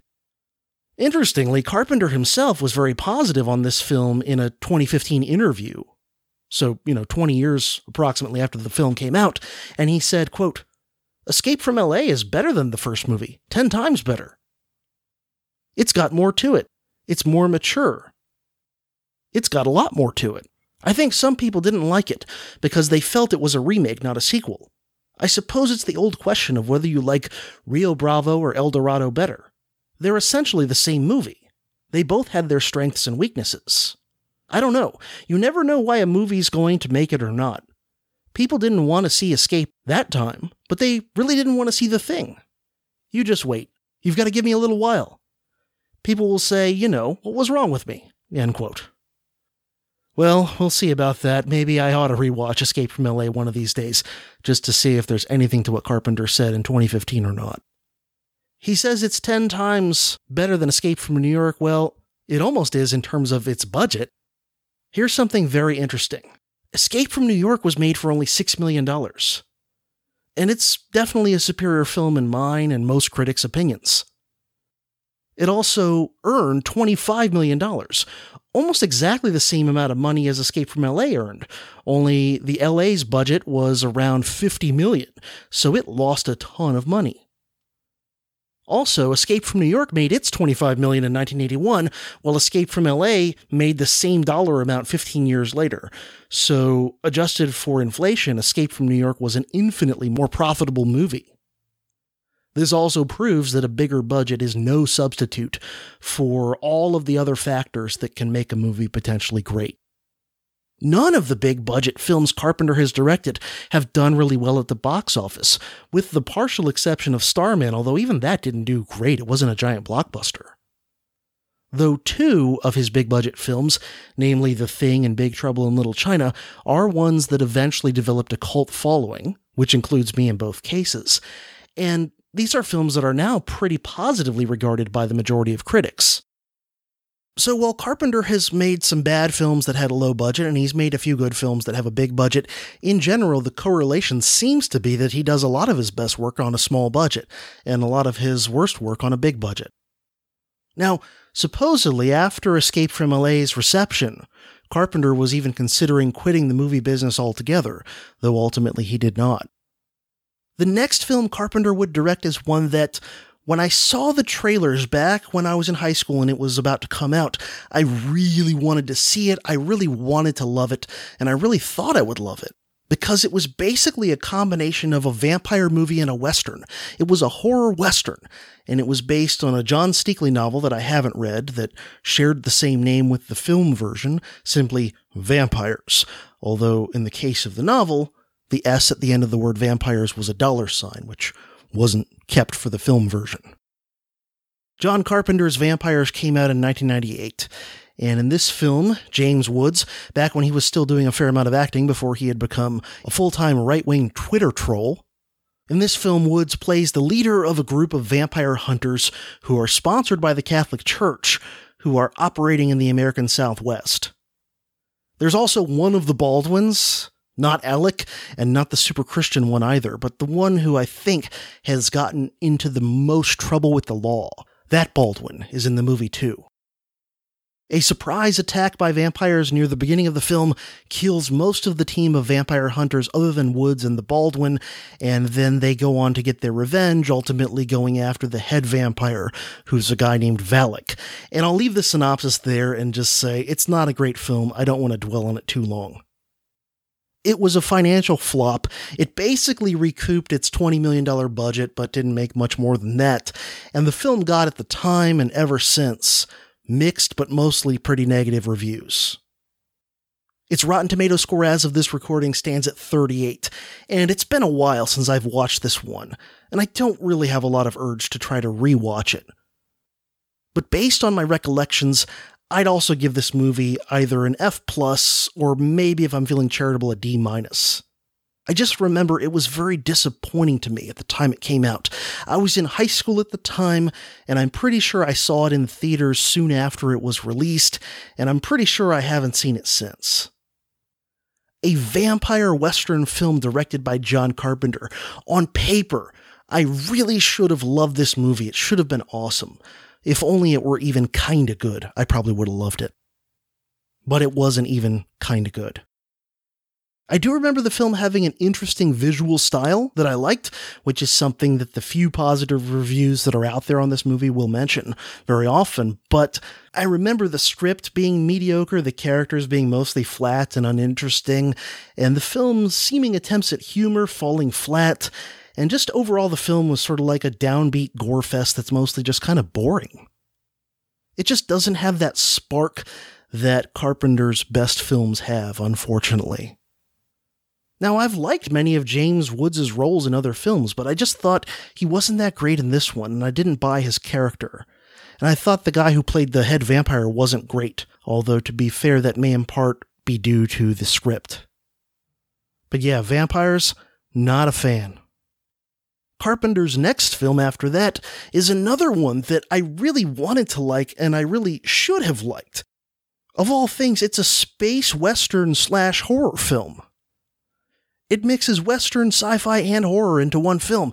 On paper, in theory, this should have been amazing, but unfortunately, it ended up being even worse than vampires. And I'm talking about the 2001 film, Ghosts of Mars. Now, from what I understand, this film was originally conceived of as being a Snake Plissken movie, and it was going to be called Escape from Mars. Obviously, it was going to star Kurt Russell, but after Escape from LA's disastrous loss of money, that simply was not going to happen. So it was modified into a non Snake Plissken movie. Ghosts of Mars stars Natasha Henstridge, the rapper Ice Cube, and Jason Statham back before he was a big name action hero. And it tells the story of a team of cops on Mars who are transporting a prisoner to a remote mining settlement, and then they find the settlement seemingly deserted, but then it turns out that the miners have been possessed by ghosts of an ancient Martian civilization, and that this has made them into crazy violent killers sort of like the Reavers in Firefly, if you've seen that. The cops start getting killed, and the survivors have to team up with the convict to try and fight their way out of it. Now, it's a cool premise, and it could potentially have been a really cool movie, but it just isn't. It mixes a lot of Carpenter tropes and themes. Story wise, it's basically a blend of Assault on Precinct 13 and Escape from New York, only set on another planet and with a strong horror element in it. Again, in theory, I should love this film, and in practice, it's just a failure. I don't want to spend too much time on this film either. I remember seeing the trailers for it just before it came out, and in the case of this movie, even by the trailers, I could tell, oh, this just looks like it's going to be bad. And I think that was mostly because of even in the trailer, you get these clips of Ice Cube saying this cheesy action dialogue, and it just didn't seem like the right person to be in this sort of a movie. I don't think I saw it in theaters. I think I eventually rented it when it came out on DVD, but regardless, I was not impressed to say the least. I haven't watched the movie since then, and I don't plan to. My memories of it are pretty vague, other than it did suck and my worst fears that I had from the trailer were realized. Even LeBlanc and Odell, who tend to be much more positive on Carpenter's worst films than I am, say, quote, In effect, Ghosts of Mars is the ultimate genre movie. Unfortunately, though, Ghosts of Mars never quite lives up to the sum of its parts, and partly, rather like vampires, the blame can be laid on the structure. End quote. And regarding the latter comment, they're talking about story structure.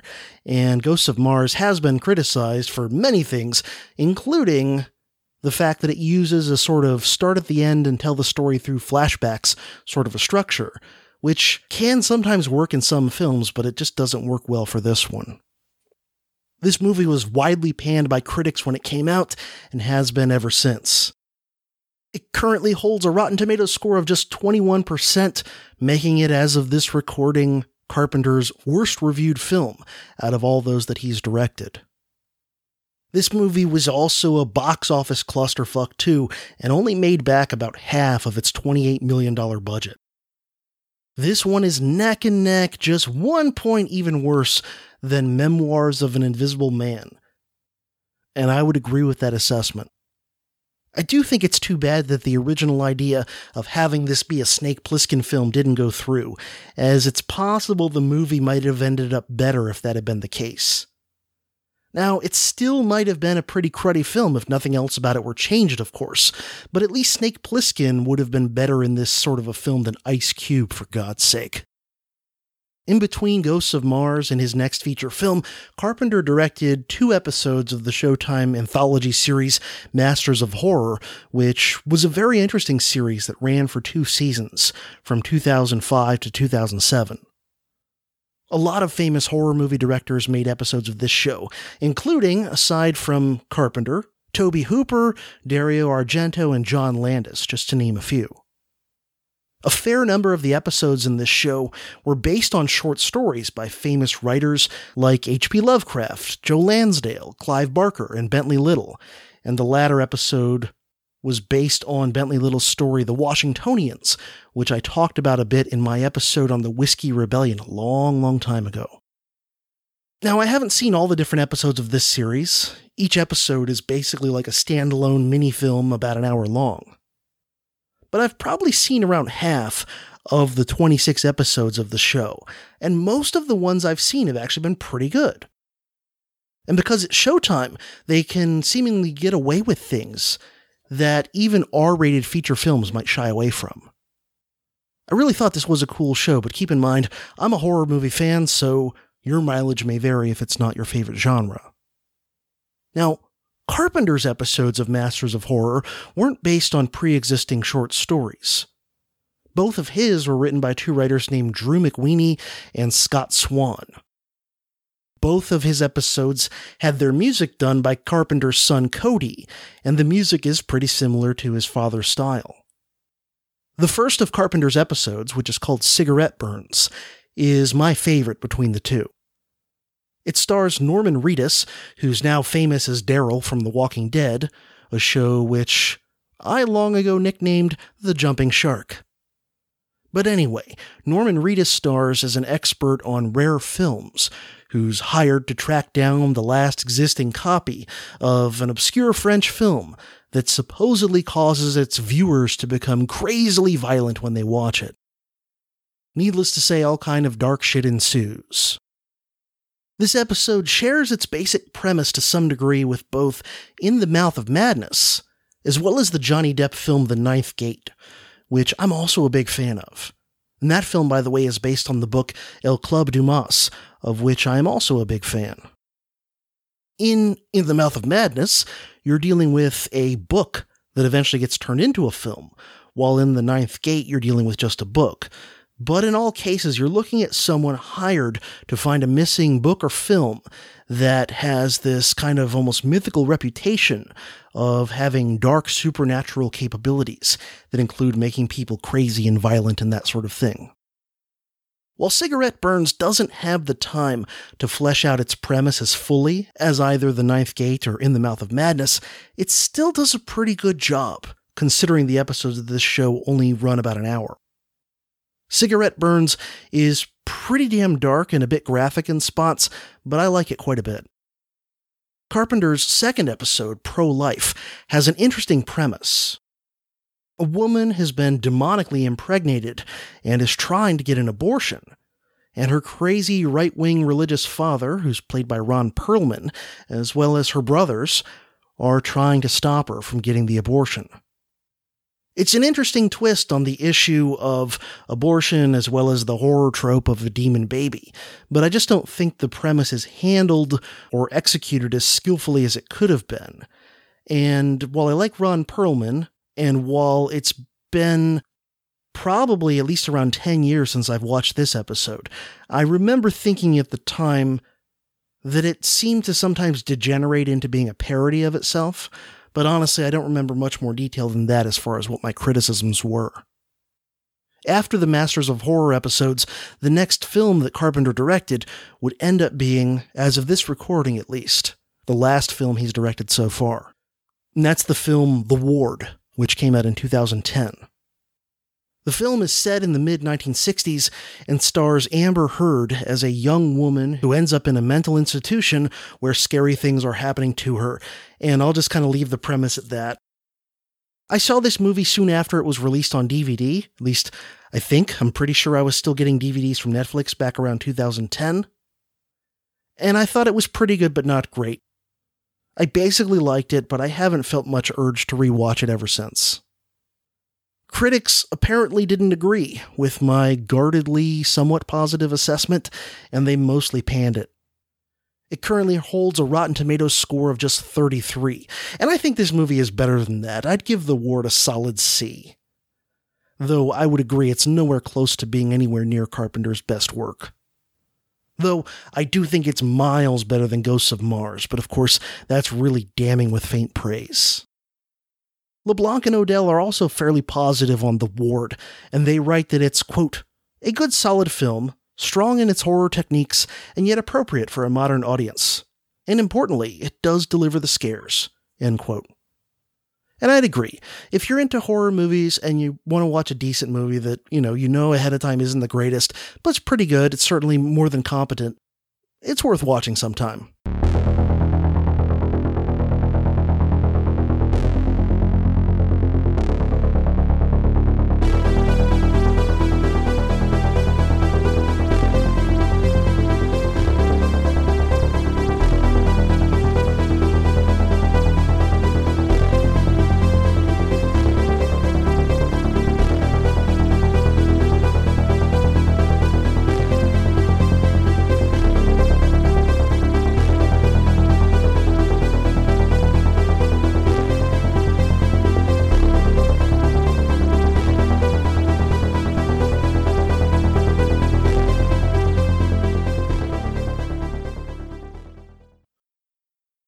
Want to talk a bit about some recurring sort of themes and motifs in Carpenter's work. A common one that we've already encountered again and again in pretty much all of his movies, at least to some degree, is the idea of kind of paranoia in general and a distrust of authority in particular, often contrasted with an individual who's at least trying to be heroic in some fashion. LeBlanc and Odell put it this way quote, very often, the hero is the individual against the horde, or the individual against authority, sometimes both. There is a vein of distrust for authoritative figures and organizations, especially when they betray the people they are meant to be protecting. When asked in a 2003 interview about how he often portrays organized groups in a fearful way, Carpenter responds, quote, Group evil is a really easy thing to come to, both in everyday life and in war. I'm very distrustful of groups because I had an experience once. I was in a summer camp and I was a counselor. We divided up the camp like in a color war and competed in sports. And some competitors got so intense that they wanted to kill each other over nothing. I think a group mentality courts the reptile brain in each of us. It courts the deep part of the cortex that is still cold blooded, and that's bad. So that's why I'm distrustful of groups. End quote. And it sounds a lot there like comments that have been made very often by George Carlin, as well as sometimes even by me. And along with that, there's often this kind of pessimism, this sort of darkness in Carpenter's works, just sort of an ominous sense or a downbeat sense. And LeBlanc and Odell put it this way quote, Possibly one of the reasons that Carpenter has remained relatively marginalized in Hollywood is that, despite their upbeat pacing and witty dialogue, most of his films end on a downbeat note. Even when the heroes triumph, their victory is pyrrhic all this pessimism is anathema to Hollywood, which expects the audience to feel good leaving the cinema. But paradoxically, the films never feel downbeat while you are watching them. End quote. And I agree with that. There's this weird thing where it's like, at least in a lot of Carpenter's films, they can be pessimistic without being depressing, if that makes any sense. And in his films, when you have this individual against the horde and this distrust of groups and this pessimism, you often end up in situations in which Carpenter's protagonists are literally or metaphorically trapped in some way and are struggling with how to deal with this. When asked about how often the protagonists in his movies are in some way trapped in sort of ever narrowing places or situations or even in mental constructs, Carpenter responded, quote, It started when I was very young, fantasizing about cowboy movies. Then, when I grew up as a person and got more mature as an adult, it began to be obvious that one can be trapped in hundreds of ways. You can be trapped in a neighborhood like this all your life. You can be trapped in paradise. You can be trapped in your mind. You can be trapped emotionally. No matter what it seems, we are all trapped some way or another by something our past, our genetic code, our culture, our parents. I think also that unhappiness is certainly probably where part of my ideas came from. It was not fun being trapped. I was very depressed for many years.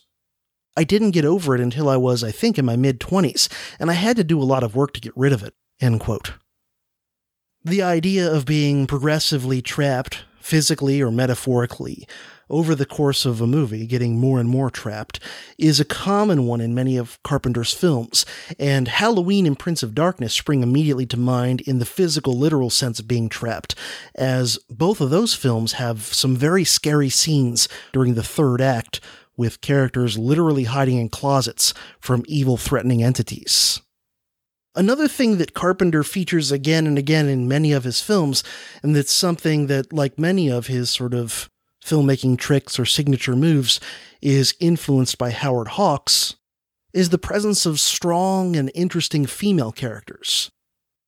They're often spunky, tough, they have personality, they're competent, and so on, and yet they can still be sexy and clearly feminine. And Carpenter does this in a way that's believable, that's not some over the top SJW nonsense, nor is it unrealistic female action sequences, you know, like when the 99 pound woman easily knocks out a bunch of 250 pound super muscular men. To me, a strong female character done right would be a lot of Carpenter's female stars, as well as the classic Sigourney Weaver as Ripley in Alien. And when it's done well, you buy it, and you don't see it as clear tokenism or as awkwardly trying to artificially shoehorn a story into some prepackaged ideological narrative. Another common element and aesthetic, in this case, in many of Carpenter's films, is that of urban decay and sort of a sense of civilizational decline, sometimes even with a pre or post apocalyptic feel. Prince of Darkness, They Live, Escape from New York, and Assault on Precinct 13 spring most readily to my mind in that regard, but many others do as well. And Carpenter definitely has a trademark visual style, of which this sense of decay and urban decline is just one part. Stephen Smith, in The John Carpenter Companion, writes, quote, the familiar trademarks and techniques of John Carpenter are empty rooms and streets. Emptiness represents suspicion and generates anticipation. Flawed Hawksian heroes we can sort of relate to. Pyrrhic victories. Distrust of government and authority. Electronic music with accentuating notes. A love of anamorphic panavision and minimal exposition when telling a story. End quote. And that last bit is basically the idea of show don't tell. In his best films, Carpenter's good at doing that show don't tell. And crappy movies very often will have more telling than showing. And the same's true of crappy novels. Carpenter is also very good with minimalism in a variety of ways. LeBlanc and Odell describe one of Carpenter's signature techniques in filmmaking as, quote, the art of depicting nothing. An empty room is ominous because cinema is generally concerned with action. Emptiness represents suspicion or disruption of order. Carpenter uses the principle to elicit concern in the viewer and create anticipation. There are two main ways he uses the device. The first, to compound unease, and the second, to lead up to a revelation, be it plot or simply a scare. Sometimes both are employed.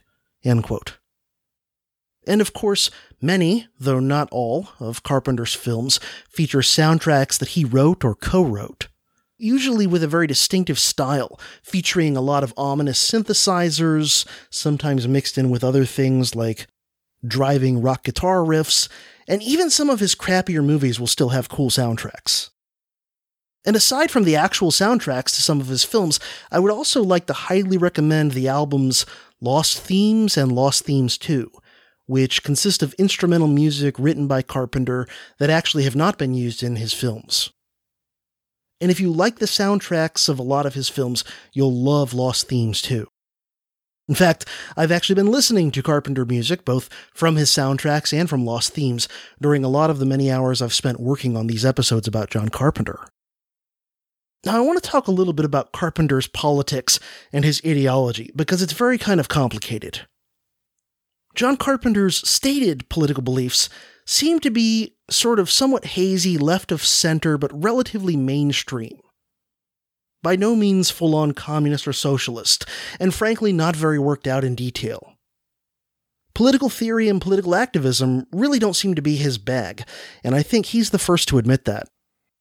In fact, when Gilles Boulenger asked Carpenter about a statement that his then wife, Adrienne Barbeau, made back in 1979, when Barbeau said that Carpenter was one of the few people in Hollywood who wasn't a political activist of some sort, Carpenter responded, quote, I have been pretty apolitical all my life, and yet I make political movies. It's hard to explain. Having a cause to me means that at least you have a solution, and I don't really have a lot of solutions to problems. I wouldn't know how to solve poverty, for instance, because there's no way to solve it. So haranguing you today and saying, Don't you realize how many people are poor? is useless to me. End quote. When asked about the political thinking behind They Live, Carpenter says it's mostly a reaction against what he saw as the worst aspects of Reaganism. And all of a sudden, he starts to sound like an apologist for the bipartisan establishment politics of the two decades or so following World War II, saying things like, quote, I'm sorry, but we didn't win World War II with a smaller government. We didn't send the man to the moon with a smaller government. We didn't, if you want to look at it this way, have a part in ending the Soviet Union and communism with a tiny little government. It didn't work that way. I don't want a small government. It scares me. I want something big, even if it is inefficient. This all comes from what my vision of life was, way back in the 50s in America. We had this enormous, huge government that we looked up to because there was a belief in it, even though a lot of terrible things happened Korea, Vietnam. And the very people who are the centers of power have destroyed all of that. It's hard for me to believe that all the ideals that I had when I was young and the things that my parents taught me are so devalued now. I'm disillusioned as well by the cowardice of the people of my own generation. We were the baby boomers and we are a bunch of cowards. We didn't stand by what we believed in. We bailed out. We got scared. To be a human being doesn't mean just being the ultimate consumer. We are turning into the very things that we used to hate. But if I step back and look at myself, I have to say I like making money. I made a fortune making movies, and I'm not donating it to the poor so I can see myself in the same trap as any human being. End quote. So there, in a lot of places, Carpenter sounds like a rather generic mainstream center left status, although a somewhat self contradictory one to be sure. However, shortly after giving that answer, when Carpenter was asked about how often his movies seem to bring up the idea of questioning authority, he then says, quote, I think that we ought to question authority always, because even though civil servants represent authority, it doesn't mean they are right. We make gods of our presidents, and that's a very dangerous thing. And the minute you hear them talking about their place in history, you know you are in trouble. Which sounds very rebellious, perhaps even borderline anarchistic. But then, when he's asked if anarchism is the solution to this problem, Carpenter then says, quote, I'm not an anarchist, even though I make movies that seem to say that. I think that there needs to be a certain amount of order in the world. I think we need to live our lives under certain kinds of laws and codes. I believe a great deal in America. I think it's the best there is. It's fucked beyond belief, but it's the best there is. End quote. So, you have a situation where like most people who haven't ever really made a systematic study of things like philosophy and political science, which, let's be honest, is in fact the vast majority of human beings who've ever lived, past and present, like most of those people, Carpenter just doesn't really have a fully worked out, systematic, non contradictory ideology. And as such, things can sometimes sound a bit vague and self contradictory. However, on an instinctive, gut visceral level, on an aesthetic level, and perhaps just in general in his subconscious. He seems to be pretty consistently anarchistic in his overall sympathies and attitudes as displayed by his art, something that clearly comes through in most of his films, at least in some way and to some degree. And something that he even openly says from time to time, although then the next moment he'll deny being an anarchist. And as a result, since, like all good artists, a lot of what he's creating is really coming from his subconscious rather than from his conscious mind. The philosophy and politics of his art actually ends up being a bit different from what he says his philosophy and politics are, and it ends up being much more radical.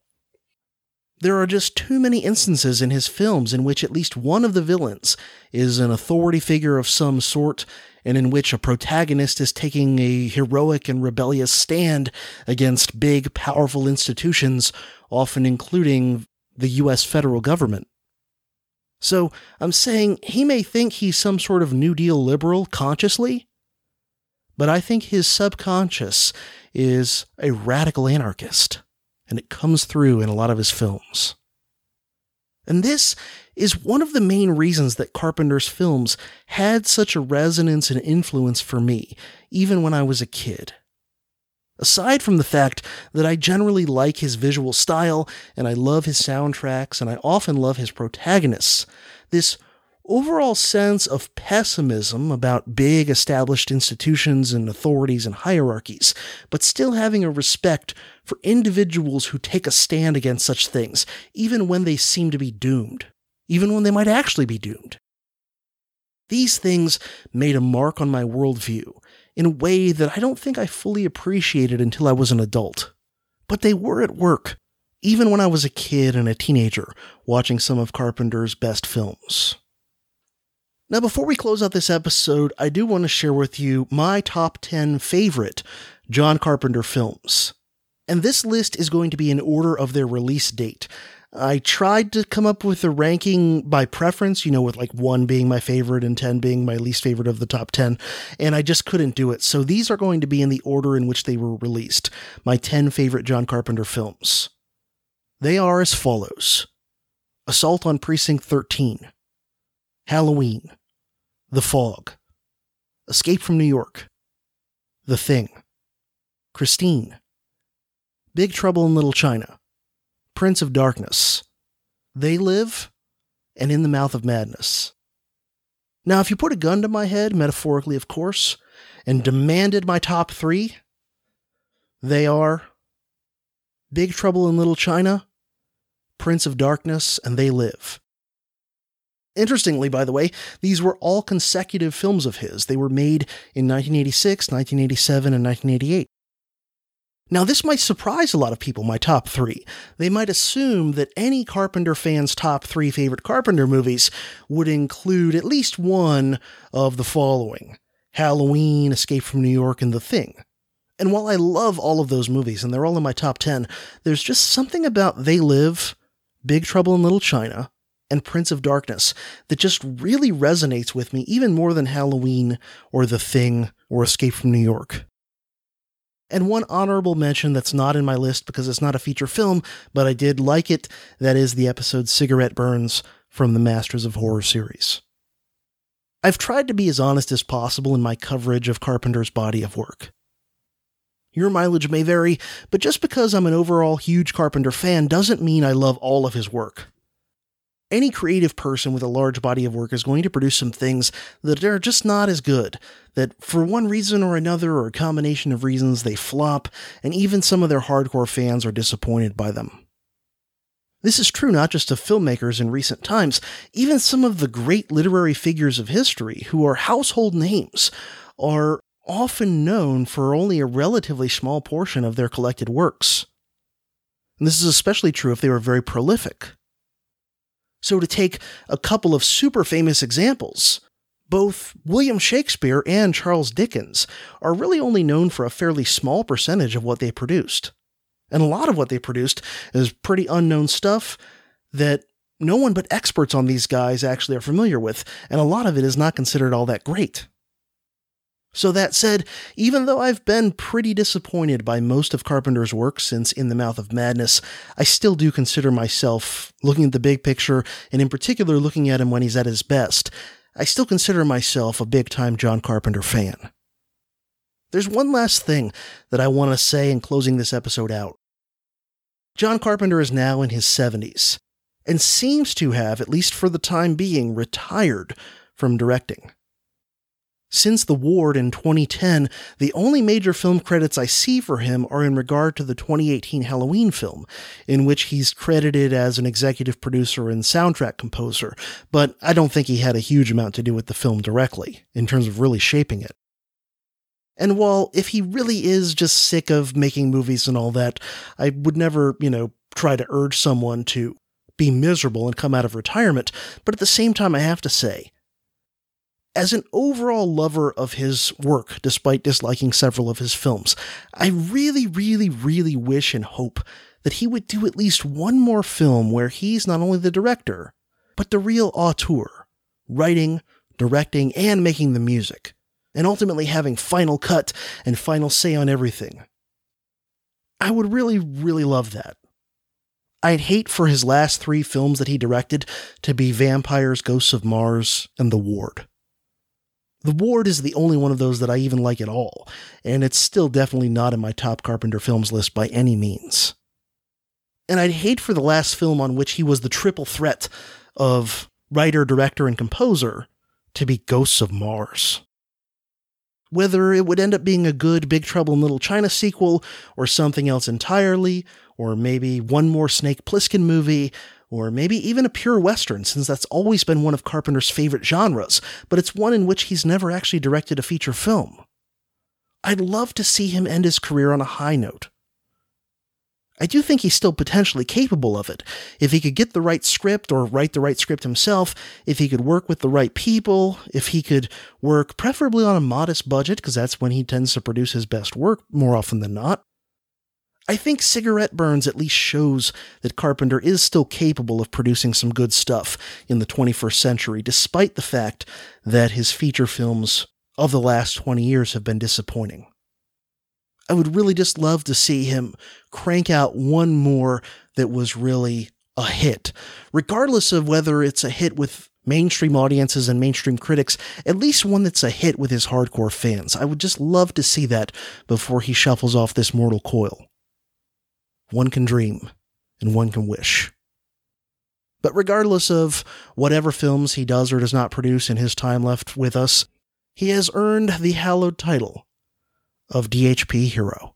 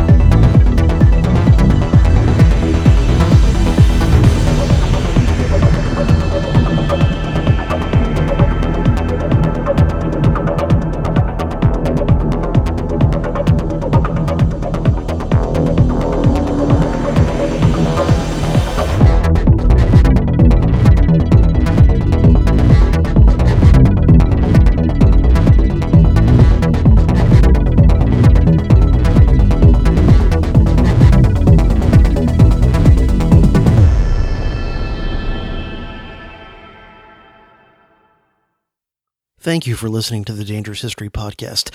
I really hope you enjoyed it and found value in it. And I'd like to give a special thanks to the following awesome individuals for helping me to keep doing what I'm doing. For signing up to support the show via Patreon, I'd like to thank Jeff, Michael, Tom, T. Borho, Ben, Jeannie. Thanks very much for stepping up to support the show. And I have some Amazon thank yous. First goes to Donald for ordering me the book The Forging of the American Empire by Sidney Lens. And second goes to Mitch for ordering me the book Sapiens A Brief History of Humankind by Yuval Noah Harari. So thanks to both of you for being kind enough to each get me a book off of my Amazon wish list. If you like the show, please go to the website, dangeroushistorypodcast.com, to find the show notes, including Amazon links for this and all other regular DHP episodes. You can also like and follow the show on Facebook and also follow the show on Twitter. And if you like the show, please subscribe to the podcast via iTunes, Stitcher, Google Play, or however else you prefer to get your podcasts. If you enjoy and appreciate this show, there are many different ways you can help me out to keep this thing going and growing and constantly improving, such as simply spreading the word to other people you think might like the show and leaving ratings and reviews in places like iTunes. You can also help the show financially. Go to profcj.org slash donate and you'll find a bunch of different ways to do this, including link to the Patreon page, patreon.com slash profcj. And for a pledge of just $5 per month, you'll have access to special bonus episodes available nowhere else, early access to ad-free versions of all regular upcoming DHP episodes, and access to what I call vintage DHP episodes, meaning the first 52 episodes of the show, which are no longer available to the general public. You'll also be eligible to join the Dangerous History Podcast Scholar Warriors private Facebook group.